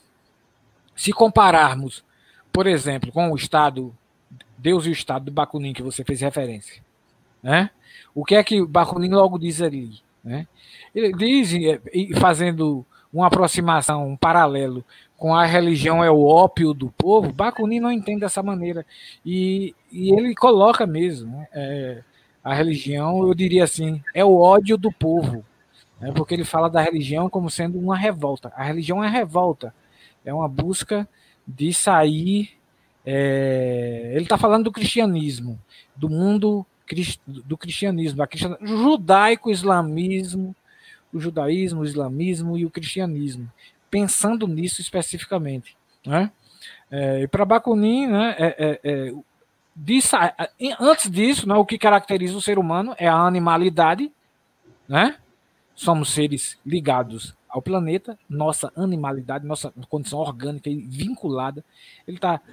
indicando, né, a ideia dos naturalistas, né, que tiravam o ser humano do pedestal sobrenatural, né, e colocavam dentro da dinâmica de transformação de vida no planeta. Né. Então ele fala, primeiro, da nossa animalidade, segundo, o pensamento, e o terceiro, a revolta. Então o pensamento, caracterizando o que ele... Nessa mania trinitária, né, ele era um hegeliano, né, ele falava dessa normalidade do pensamento da revolta. Então a religião para ele é essa não aceitação das injustiças, das coisas que existem, uma busca de sair, né? Mas a leitura que ele faz me parece ser bastante diferente, não só diferente, né? Refratária à de Marx, né? Embora hoje o entendimento que se tem sobre ateísmo, por exemplo, né, e anticlericalismo, quando se fala, né, nesse sentido, né, é que venha ligado a esse projeto de sociedade também compulsória, proibicionista, punitiva, que se configurou dentro, que se configura dentro do pensamento de Karl Marx, né? Eu estou fazendo esse comentário, né, para te ouvir, né, sobre esse anticlericalismo e esse ateísmo dos anarquistas, né? Se tem algum parentesco, ou se há uma reivindicação de proibição da religião. Você leu algumas passagens de alguém, né? Eu vejo nesse ponto, né, uma diferença brutal, gritante, para quem fala, por exemplo, que marxistas e anarquistas são parentes, irmãos, essas coisas todas, né? Que eu acho que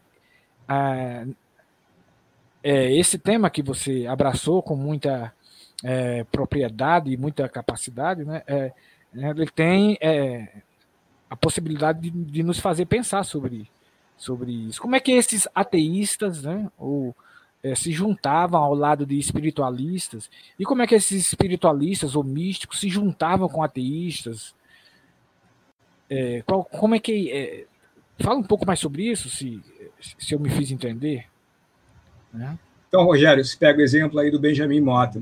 Benjamin Mota, de uma ocasião, ele vai apontar, eu nasci num lar católico, fui instruído como católico e vivi uma parcial da minha vida enquanto um católico devoto.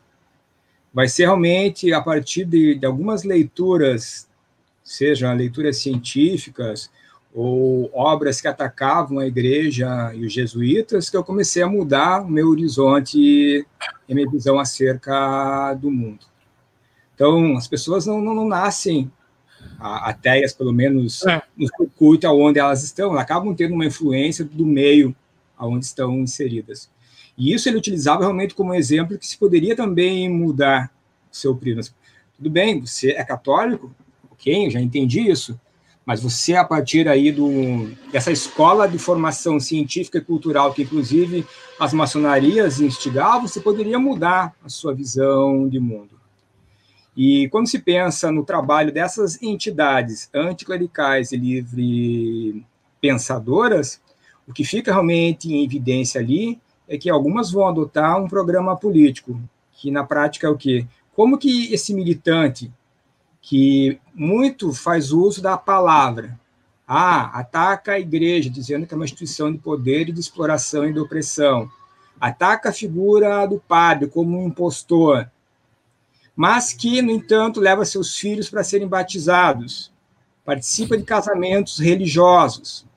Então, se começa a tomar uma postura também intransigente. para minar também esse território onde a Igreja Católica tem uma predominância. E aí se cobra também, então, uma certa coerência desses militantes. Ao mesmo tempo que você, então, está aí levantando a bandeira do anticlericalismo, combatendo a instituição igreja, mas, na prática, o que, que você tem feito? E isso vai ser uma tecla que vai ser batida constantemente.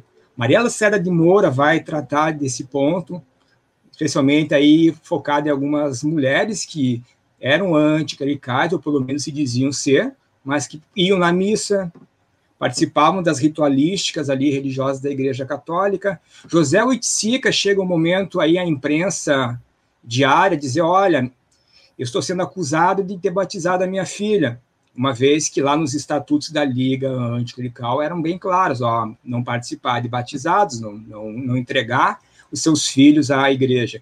E ele vai dizer o seguinte, olha, eu não participei disso. Minha filha, de fato, foi batizada, mas foi coisa lá de outros membros da família. Eu não participei e nem estava ciente no ato que isso estava acontecendo. Porque havia também uma cobrança de postura. Ao mesmo tempo aí que a igreja também cobrava, às vezes, situações dos seus devotos, no meio anticlerical também, fazendo terreno de frente, aí, esse espaço aí sagrado, algumas posturas mais intransigentes serão realmente adotadas. Inclusive, pedindo, ó, me enterrem de forma civil. E é claro que, quando se fala em anticlericalismo, está cheio de paradoxos. Pessoas que praguejaram padres, ao final tinha um padre no leito de morte do lado da cama e vai acabar aceitando aí a extrema-unção. Então, isso acompanha também a natureza humana. Uhum. Uhum. Eu pensei essas questões assim, porque, olha só, eu acho que essa luta anticlerical que se iniciou, né, no teu livro tu colocas isso bem, né, ainda no final do século XIX, né, as primeiras expressões anticlericais, né, e quando vem, logo em 1901, tanto tem o jornal A Lanterna, né, como o livro do Benjamin Mota, né, A Razão contra a Fé. Ele publicou Rebeldias ainda no final, né, do século XIX, 1898, né, se eu não me engano, né? Ele já vinha. Que é um livro que traz já textos que já estavam circulando antes dele. Que, na verdade, Rebeldias é uma compilação dos textos que ele publicou, sim, em determinados jornais. A Razão contra a Fé é uma reunião de réplicas que ele fez ao padre Júlio, né? Como é o nome? Padre Maria. Júlio Maria. E ele mesmo registra que só foi possível publicar porque o amigo dele, Félix Bocaiúva, se eu não me engano, é do Jornal do Brasil, me corrija aí se eu estiver errado, né? Abriu as colunas de jornais para que ele pudesse publicar as réplicas, né? As 6 sermões. Né? Ele publica o livro reunindo essas réplicas, se não me engano.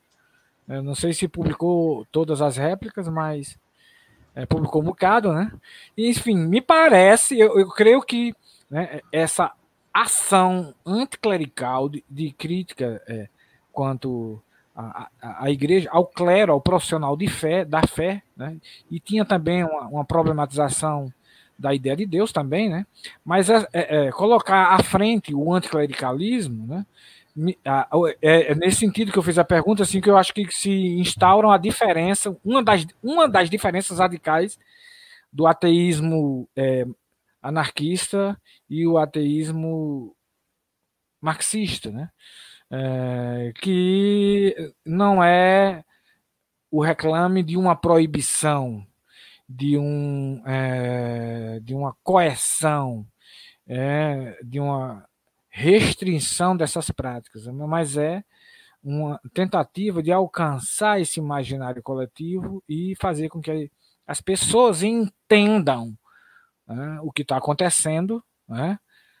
Os marxistas querem levar a consciência, né? Assim que a gente escuta, né? Levar a consciência, é sempre assim, as vanguardas esclarecidas, né? Levar a consciência, mas esse é um projeto que é, né, uma variação daquele projeto missionário do mundo do cristianismo, né? levar a salvação, levar o desenvolvimento, não é assim? Levar a consciência vem nessa mesma vibração religiosa, né? Os ateus anarquistas, por sua vez, né, não faziam uma defesa da proibição, uma reivindicação da restrição da prática religiosa, mas sim, né, mostrar para as pessoas, né, o que é que estava acontecendo nesse sentido, né, de fazê-las ver os elementos que apareciam à sua frente, né, com um vocabulário que problematizasse, né, e tentasse fazer com que houvesse ferramentas cognitivas, intelectuais, para que as pessoas entendessem. Então, eu acho que a pujança do movimento operário, como ele aconteceu nas décadas seguintes, a condição anterior foi esse do combate anticlerical, né? Que aí eu faria até uma lembrança do que isso eu entendo que isso passa também a ser nossa condição contemporânea, não é? Kleber caiu de novo, né? Mas eu creio que ele voltará. Né? Voltei. Voltou, certo. Tá complicado hoje, pô. Não, são as modalidades terremoto, né? Tem um abalo sísmico, dá uma tremida, depois volta. Eu vou ler aqui os comentários, viu, Kleber? E as pessoas que estão por aqui, né? Karina Meirelles dá uma boa noite, Pétala Quaresma dá boa noite, Ricardo Russell, né, do livro que você apresentou aí, O Ateísmo no Brasil, uma pesquisa importante, onde eu vou mandar buscar esse livro. Ele pede para você deixar as referências de livros na descrição do vídeo. Eu creio que você pode botar aí, se eu tiver à mão, as referências daqueles livros que você apresentou, né? Colocar aí no chat privado, que Rui, acho que tem como ele colocar lá nos comentários, né? Quando caiu a internet, Karina comentou, né? Ricardo Russell comenta de novo. Ainda existem muitos temas poucos abordados na universidade, né? Existe em particular, se não historicizarmos, politizarmos o saber, né, a gente vai cair na esparrela de achar que o mérito intelectual é a única chave explicativa para vermos os autores que vemos. Não é, né? Efetivamente não é, né? Não há mérito intelectual numa sociedade cindida em classes, né, cindida em grupos dominantes, né, com grupos obscurantistas também tendo lugar importante. Não há como falar de mérito intelectual. O que não retira, né, o entendimento de que os autores que nós lemos têm uma pujança, têm uma presença intelectual, sim, mas não é isso que explica nós lermos uns autores, estudarmos uns autores. Porque, por exemplo, no século XIX, figuras como um Max Stirner, um Proudhon, Recli, Kropotkin, um Bakunin, entre outros, né, cara, tinham, talvez, né, não, assim, tanto quanto os dos 19 que a gente vê, e no meu entendimento, né, em muitos dos aspectos, né, tinha um alcance muito mais radical, né? Por exemplo, o ponto que eu falei um pouco atrás sobre a negação do antropocentrismo, né? Os modernos que nós estudamos são antropocêntricos, são eurocêntricos, falocêntricos, né? São sociocêntricos ou egocêntricos, né? Onde a gente encontra algo que realmente acontece de vazar com a centralidade, com o centrismo, né, que é a nossa matriz religiosa mais evidente, né? É com esses autores que eu falei, né? Uns mais, outros menos, mas é com ele que tem essa força de empuxo de sair, né? Para um entendimento mais amplo da nossa condição existencial, né? Então, não vermos na universidade certos temas, é uma decisão política, né, que foi tomada quando da criação das universidades nos anos 30 por Getúlio Vargas, né? Os livros que nós temos que tratam desse assunto, né, naturalizam esse gesto, né, que de saída, né, todo mundo deveria desconfiar, né? Uma vez que o fato social se explica pelo fato social, né, segundo as regras, né, do método sociológico do Durkheim, né, o conhecimento e a prática das pesquisas não devem escapar disso também, né? Rafael S. Duarte, da Buenas, Kleber. Né? Rafael estava ontem por aqui também. Ricardo Rússio pergunta: onde é possível encontrar o livro A Razão contra a Fé?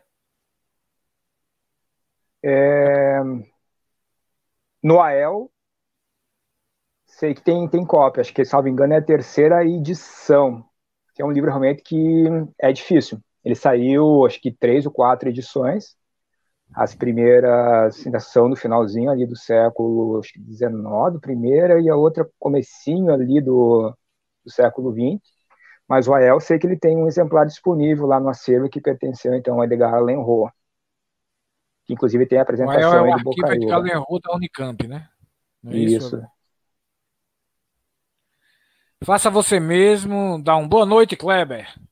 Vou assistir o gravado hoje. Tô no bar da Confra da galera daqui. Final de dezembro apareço em Floripa para dar um alô. Abraços, mano.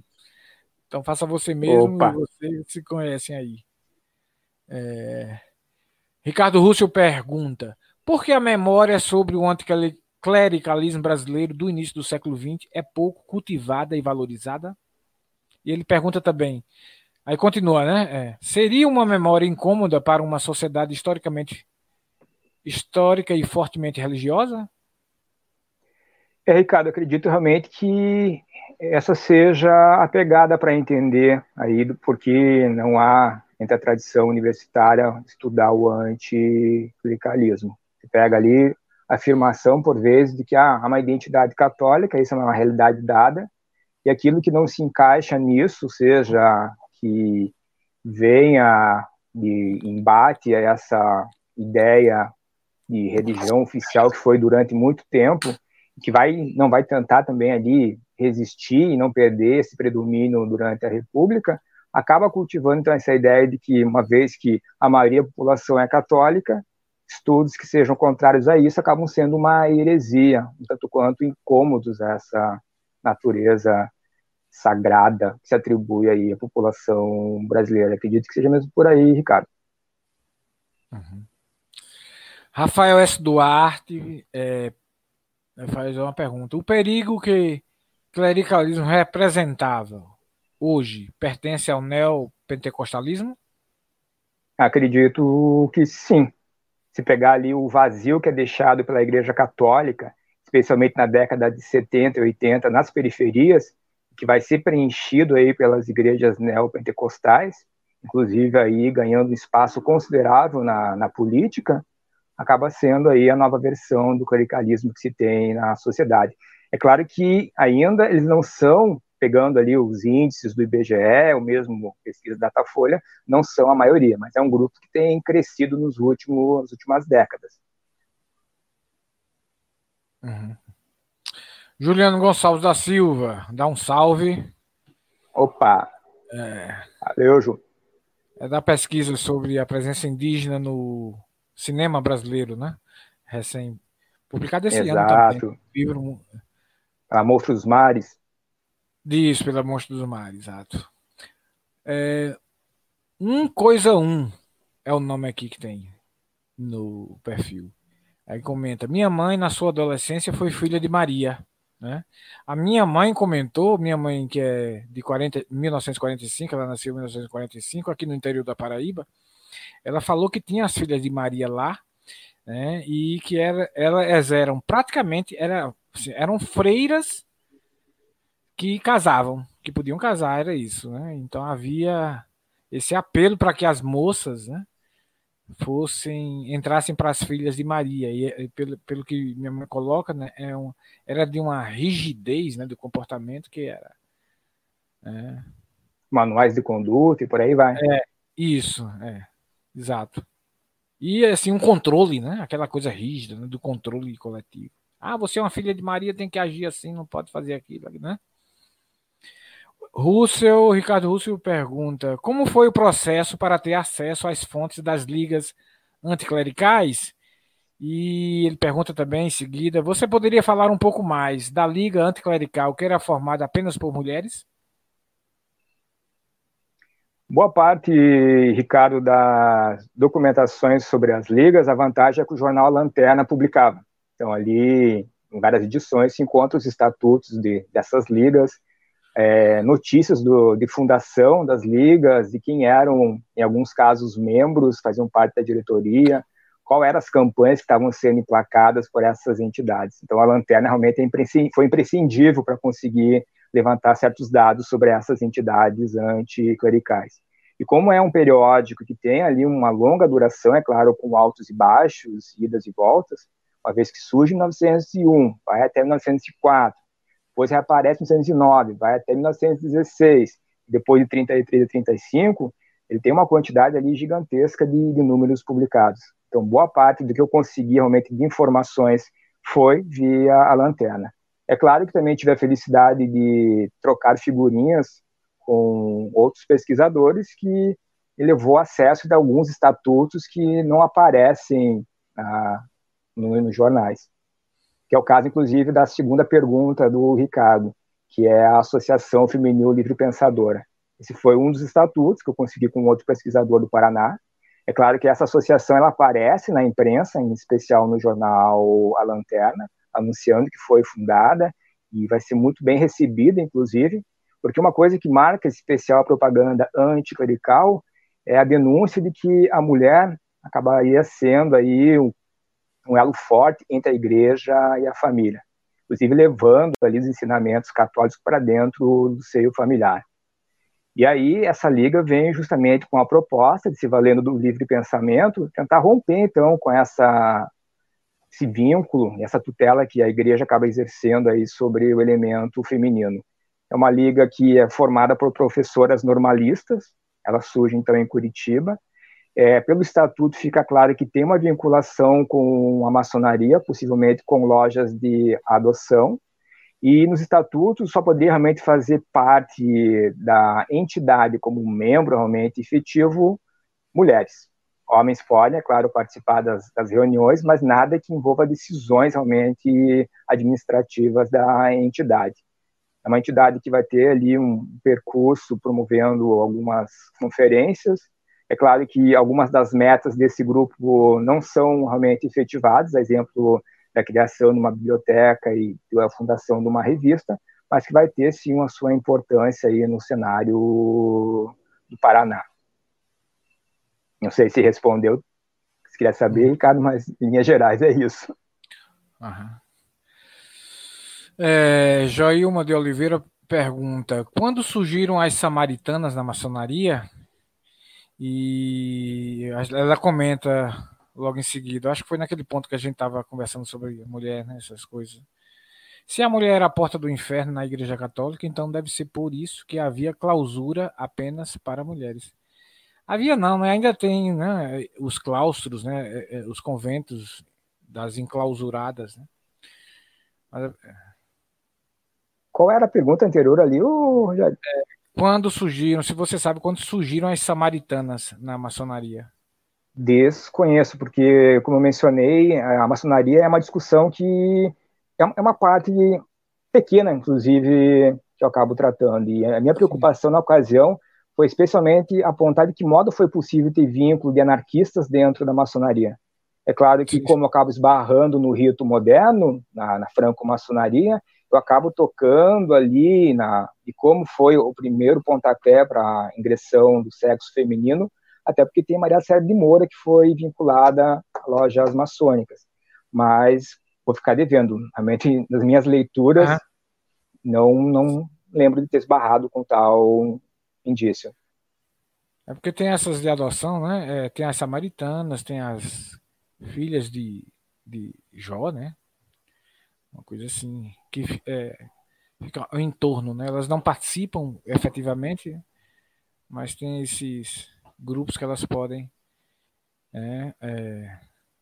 se mover, né? É porque no caso das lojas de adoção, inclusive as mulheres tinham acesso aos graus. Tinham ritos, né? Sim, no caso das lojas de adoção. Elas não vão desfrutar lá de todos os 9 graus que existem dentro do rito moderno, mas, salvo engano, acho que são 4 ou 5 que elas têm acesso. É claro que depois, quando surge realmente as lojas regulares, aí, que aceitam o ingresso de vez feminino, daí o processo é o mesmo. Então, não sei se seria bem o caso aí dessa aquela pergunta. Uhum. É um grupo vinculado... Geralmente é assim, são as filhas de maçons ou as mulheres dos maçons que fazem parte desses samaritanas, sabe? Mas a minha questão é, Rogério, eles têm participação direta nos ritos? É isso que eu me pergunto. A pergunta dela? Não, é que eu me refiro que às vezes seja diferente de pensar como funcionavam as lojas de adoção. Se tem uns ritos diferentes, é isso? É, às vezes é aquela participação realmente externa a toda a ritualística interna. Uhum. É algo mais... Mas eu não me recordo de ter esbarrado nas minhas leituras, que foram tanto quanto, é claro, pontuais dentro do que me interessava e me incomodava na ocasião aí da pesquisa.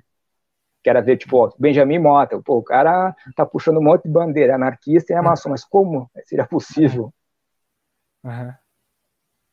Não, essas lojas que haviam, né, Ferreira e Guarda, tinha uma, se eu não me engano, a de Roberto das Neves era Rebeldias o nome, tinha um nome, umas coisas assim, o nome de Roberto das Neves. 1º de Maio. Não, 1º de Maio. O nome dele era Doutor Satã, ele reivindicou e fez a defesa desse nome dele, né, Inclusive lá no livro dele, Entre Colunas, ele acaba apontando vários desses indícios ali. O problema é que ele não aponta as fontes, daí fica difícil você ir atrás. Não, o próprio título do livro, né, Entre Colunas, sim, já é, né, uma alusão a essa simbologia hermética, né, das colunas, né, que é parte dessas sociedades, né? Sim. Mas tinha mais, Zé Sica, tinha ele, tinha várias figuras, né? O Dário Veloso, que transitou, Mário Bering.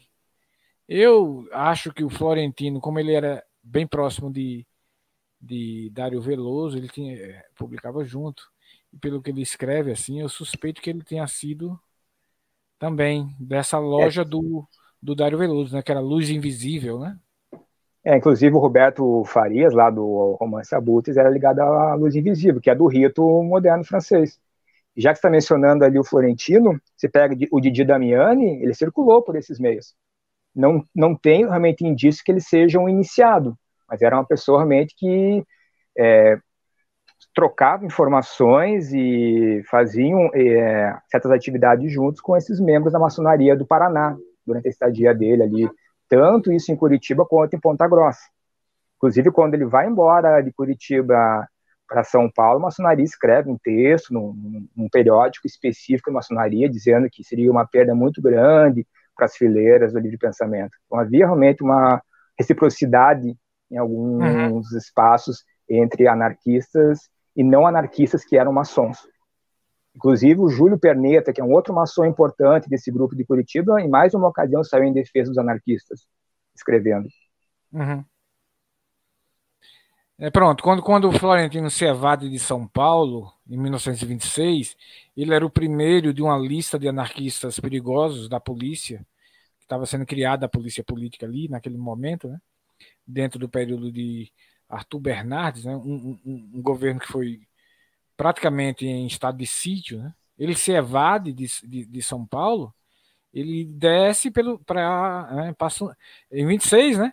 Ele vai descendo. Então ele chega no Rio Grande do Sul e ele publica o livro dele, que estava em 1923, ele é anunciado na plebe que está quase pronto. Né? Ele estava com esse livro em 23, né? Em 24 ele adoece, adoeceu gravemente, tem esse registro. Né? Então, em 26 ele foge, né? Com, vamos dizer assim, eu creio que um livro pronto. Né? Ele não publicou, ele publica na editora Renascença de Porto Alegre. Né? Renascença é um nome também bastante significativo dentro desse campo, né? Então eu creio que ele acionou esses contatos, né, que havia. Ele finda dali, passa e vai para a Argentina e fica. Ele só volta em 1931, em janeiro e fevereiro de 1931 é que tem o retorno dele para São Paulo, né? Então, eu creio que ele acionou essa irmandade, assim, né? Essas relações que se mantinha, né? Eu acho que ele era uma figura desse campo também. Bom, uma coisa, acho que foi no momento que a gente estava falando sobre a maçonaria e a proibição de mulheres, né? E eu lembrei que o clero católico não admite mulheres, né? O clero islâmico e o clero judeu, né? O cristianismo é uma cópia, né, do judaísmo. O islamismo é uma cópia dos dois, né, do cristianismo e do judaísmo. Então, o clero deles tem essa mesma leitura sobre a mulher como um ser menos, né, um quase ser. Tá, isso tá, pelo menos nos textos que eu conheço, né, da Bíblia, pegando o Antigo e o Novo Testamento, tem essa definição da mulher dessa forma, né? Aí ele fala que as religiões monoteístas têm anseios de domínio universal, são todas afeitas à guerra de eliminação dos outros, né? A eliminação do diferente. Juliano Gonçalves da Silva diz: maravilha, Kleber, parabéns pela edição do livro. Valeu. Que coroa o trampo de pesquisa do doutorado.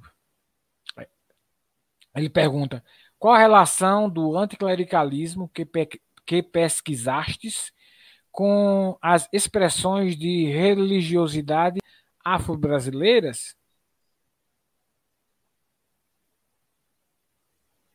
Tem como repetir, Rogério? Ele pergunta qual a relação. Eu creio que ele quer saber, né, se... já que o anticlericalismo pegou o catolicismo, né? Na época o Brasil era praticamente todo católico, né? A expressão que tinha dentro da cristandade era o catolicismo.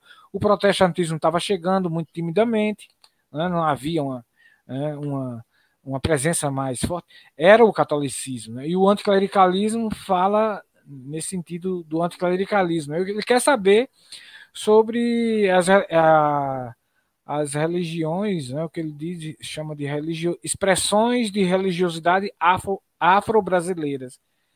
Se os anticlericais faziam alguma referência. Pelo menos dos jornais que eu tive acesso, e que não foram poucos, o foco central acaba sendo realmente o catolicismo. Inclusive, em algumas ocasiões, aí dentro das ligas, você vai ter elementos espíritas e protestantes, especialmente década de 30, sim. Mas em momento algum me recordo de esbarrar em algo que estivesse realmente relacionado diretamente com religiões afro-brasileiras. Desconheço mesmo. Eu creio até que haja uma... Assim, havia aqueles de uma adesão ao racionalismo, né? De que desde o século XIX, né, falava dessa razão cartesiana, materialista, como a única fonte de conhecimento, a superior, tudo mais seriam crendices, superstições. Tem isso, né? Mas a diferença, eu queria evidenciar a diferença entre os anarquistas com os marxistas, por exemplo, né? Eu faço esse destaque porque eles são considerados profundamente equivocadamente, como sendo próximos aos anarquistas, né? Mas olha, a diferença que é radical, né? E que é flagrante, e que não é devidamente valorizada, né? É que mesmo os racionalistas anarquistas, que não, nem todos eram, né? Eles não entram numa vertente de proibicionismo. Eles não reivindicam a proibição, a intervenção de uma força que proíba o outro, né? É uma diferença significativa que a gente deve considerar, né? O racionalismo é criticável? É, né? E havia quem fizesse a crítica. Florentino tem um texto que fala do micróbio, combater o micróbio do racionalismo, combater o obscurantismo medieval, né, dessas religiões, mas ele fala em um momento, por exemplo, do micróbio do racionalismo, né? Lima Barreto, outra figura também que entra nessa vertente, né, que é crítica da ciência. Ele fazia crítica, uma ciência compromissada com o domínio, né, dos racistas, do patriarcado, né, dos europeus, enfim. Pronto, o primeiro escrito de Lima Barreto que foi encontrado, suspeitava-se que era dele, né? Os Subterrâneos do Morro do Castelo. Ele escreveu quando era repórter do Correio da Manhã, e foi publicado sem assinatura, mas os pesquisadores desconfiavam que era ele. O próprio Francisco de Assis Barbosa, o maior biógrafo dele, fala nesse sentido. Só em 1997 que uma pesquisadora encontrou nos documentos de Lima Barreto, né, no arquivo de Lima Barreto da Biblioteca Nacional, um esboço da parte romanceada, ficcional, do Subterrâneos do Morro do Castelo, né? Ele misturou reportagem sobre a derrubada do Morro do Castelo, né, com a parte ficcional. Aí, nessa parte ficcional, né, tem, inclusive, como é que diz assim, uma sessão mediúnica, né? O espírito de Marquês de Pombal baixa lá, né? Entra esse lado que seria assim uma vertente sincrética entre catolicismo e espiritismo, né? A revista Careta, né, tem algo nessa mesma direção, né? Numa das cartas de um matuto, né, tem numa dessas cartas, né, em versos estilo cordel, né, foi um evento que aconteceu que era Casa Mal Assombrada, né? Aconteceu algo nessa direção. Leal de Souza, que era um repórter e era da Escola Lima Barretiana de Literatura, estava lá junto, ele foi quem escreveu o primeiro livro no Brasil sobre Umbanda. Ele tinha essa pegada, assim. Então, dentro desse movimento operário de expressão anarquista, né, esse era um ponto bastante interessante se pensar, né? O próprio Lima Barreto tinha um carinho pelas expressões populares, vamos dizer assim, as crenças populares, né? Ele faz referência, né, em alguns escritos que ele tinha sobre folclore, né? Eu nunca deixo o chinelo virado, né? Ele faz essas coisas assim, né? Mas assim, contra o clero, ele mesmo, ele pega uma das frases do Gambetta que você faz referência no trecho, ele faz uma referência, né? O clericalismo é o inimigo. E Lima incorpora esse pensamento, né? E o movimento operário tinha esse discernimento, né, da articulação, né, ligando igreja, né, endieirados, né, e o militarismo, né? O título do livro que você apresentou, de Maria Lacerda de Moura, né, Fascismo, filho dileto da igreja e do capital, já indica uma leitura que não era só dela, era do movimento operário, entendendo o fascismo no Brasil como sendo urdido a partir de uma forma, de uma matriz que é religiosa inicialmente, né? E o que a gente tem vivido no nosso tempo, né, não desmente essa leitura. As leituras que hoje se colocam desconsiderando a presença de ideias religiosas e das instituições cristãs, né, tanto católicos como protestantes, né, eles vão carecer de um entendimento mais amplo daquilo que está se dando no nosso tempo, né? Então, quando o Juliano perguntou sobre as religiosidades afro-brasileiras, né, e os anticlericais, né, eu creio que o que a gente tem de material dentro dentro da imprensa, dos livros, é entender que o clericalismo é aquele que vive da fé do outro, é o profissional da fé, é a hierarquia eclesial dessas instituições medievais, né, que mantém-se aí, né? Então, a Igreja Católica seria assim, uma presença no nosso tempo da Idade Média. A hierarquia, ela é medieval, ela continua tendo como uma figura, como sendo o representante de Deus na Terra, né? Infalível e tudo mais. É uma instituição que não cedeu às forças, né, democratizantes, para usar um vocabulário mais do nosso tempo, né? Igualitário, essas coisas todas. O protestantismo, por sua vez, é a parte da Igreja Católica, né, ou do mundo da cristandade, vamos dizer assim mais precisamente, né, que cedeu mais às mudanças do tempo. E aí você tem, né, uma série de variações dentro desse campo da cristandade, né, que inclui esse corte maior, catolicismo, protestantismo, e aí você vai, né, para entender cada um, né, focalizando mais cada um deles. Mas o movimento operário, pensando nessa questão colocada por Juliano, né, entendia, né, o compromisso, o comprometimento do clero católico e do clero da cristandade, portanto, né, com a instauração do domínio e, por consequência, da exploração econômica, né? Algo que era possível pela difusão entre os segmentos sociais de uma perspectiva obscurantista, né, medieval, né, ou seja, conservadora, moraliteísta, favorável ao patriarcado e a essas coisas que a gente tem visto, né, que são bastante problemáticas. Mas não sei se eu consegui dar uma palha aí nessa pergunta do Juliano, que a questão dele coloca exatamente uma preocupação procedente, né, que é quanto às expressões afro-indígenas, vamos pensar também assim, né? Eu, do meu lado, não acho que sejam religiões.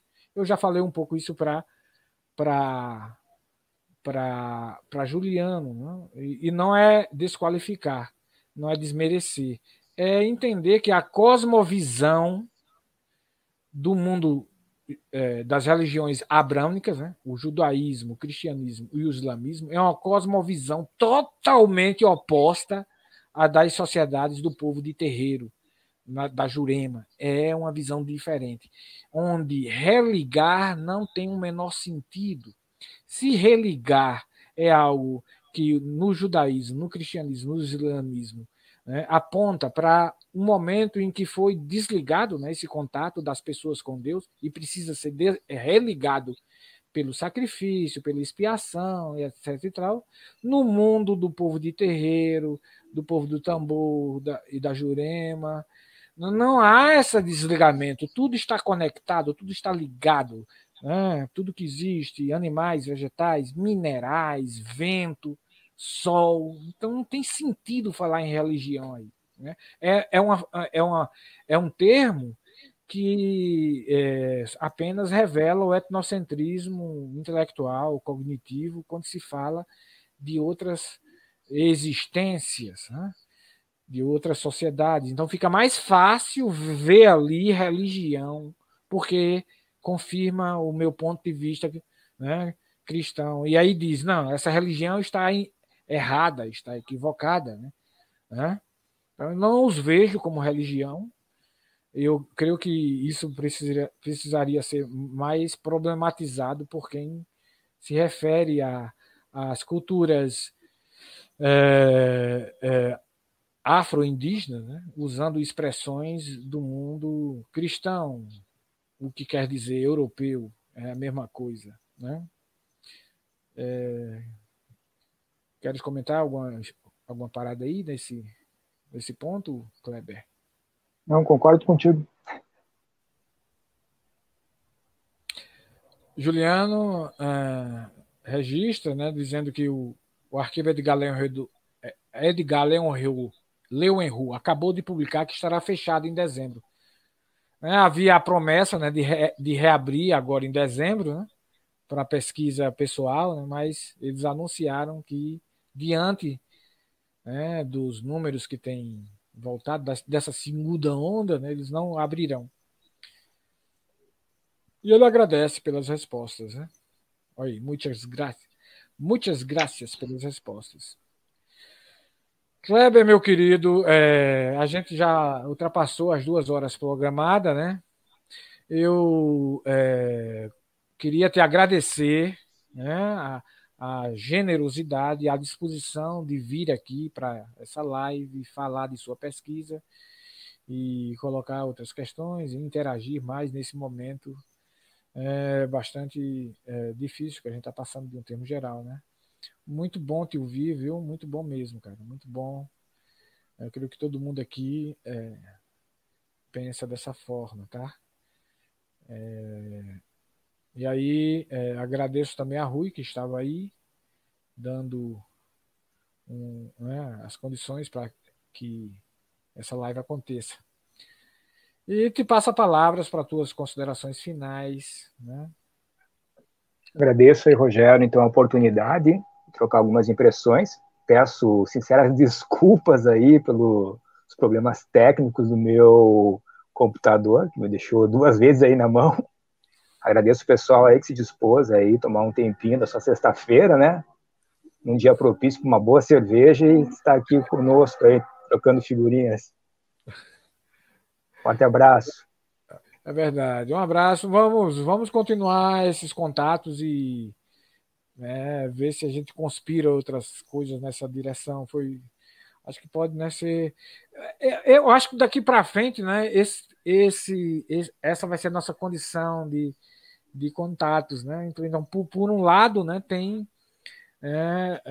talvez a gente esteja acionando alguma coisa que ficasse um pouco à margem, né, que são esses novos recursos, né? E diante dessa distância continental do país, né, a gente estivesse ficando um pouco desatento para essas possibilidades, né? Mas aí é bom. Eu creio que ano que vem não será muito diferente. Eu estou convencido disso, né? Já andei pensando em alguma coisa para a gente retomar. Eu gostaria de contar contigo de novo em outro momento, né, para a gente fazer algo nessa linha, né? Certo? Vamos trocando impressões, sim. Inclusive, isso. Eu vou providenciar a relação lá de obras com o Ricardo, acho que foi o Ricardo que pediu, né? Foi o Russo. Para compartilhar com ele. Certo, certo. Ele se refere aos livros ali que eu apresentei no começo, não é isso? Isso, que você mostrou. Exato. Mas eu creio que até eu volto a insistir com todo mundo, né? Peguem o livro de Kleber. É uma pesquisa primorosa, muito bem cuidadosa, muito bem feita. E tem as referências, a referência é enorme, sabe? Não sei se esses livros estão aqui nessas referências, estão? Então. Pronto. Exceto o do Ricardo, que na ocasião eu não conhecia, mas os outros todos estão. Certo, certo. E vale a pena conhecer, é uma pesquisa que nos alerta mais sobre aspectos de nossa vida social, que é importante de se saber, né, conhecer e divulgar alguma coisa que a inteligência, né, oficial e oficiosa fizeram e fazem questão de esconder e desconversar. É bom que a gente, né, vá revelando essas coisas. E aí, fechando, encerrando, né, propriamente, né, eu queria convidar todo mundo para a segunda.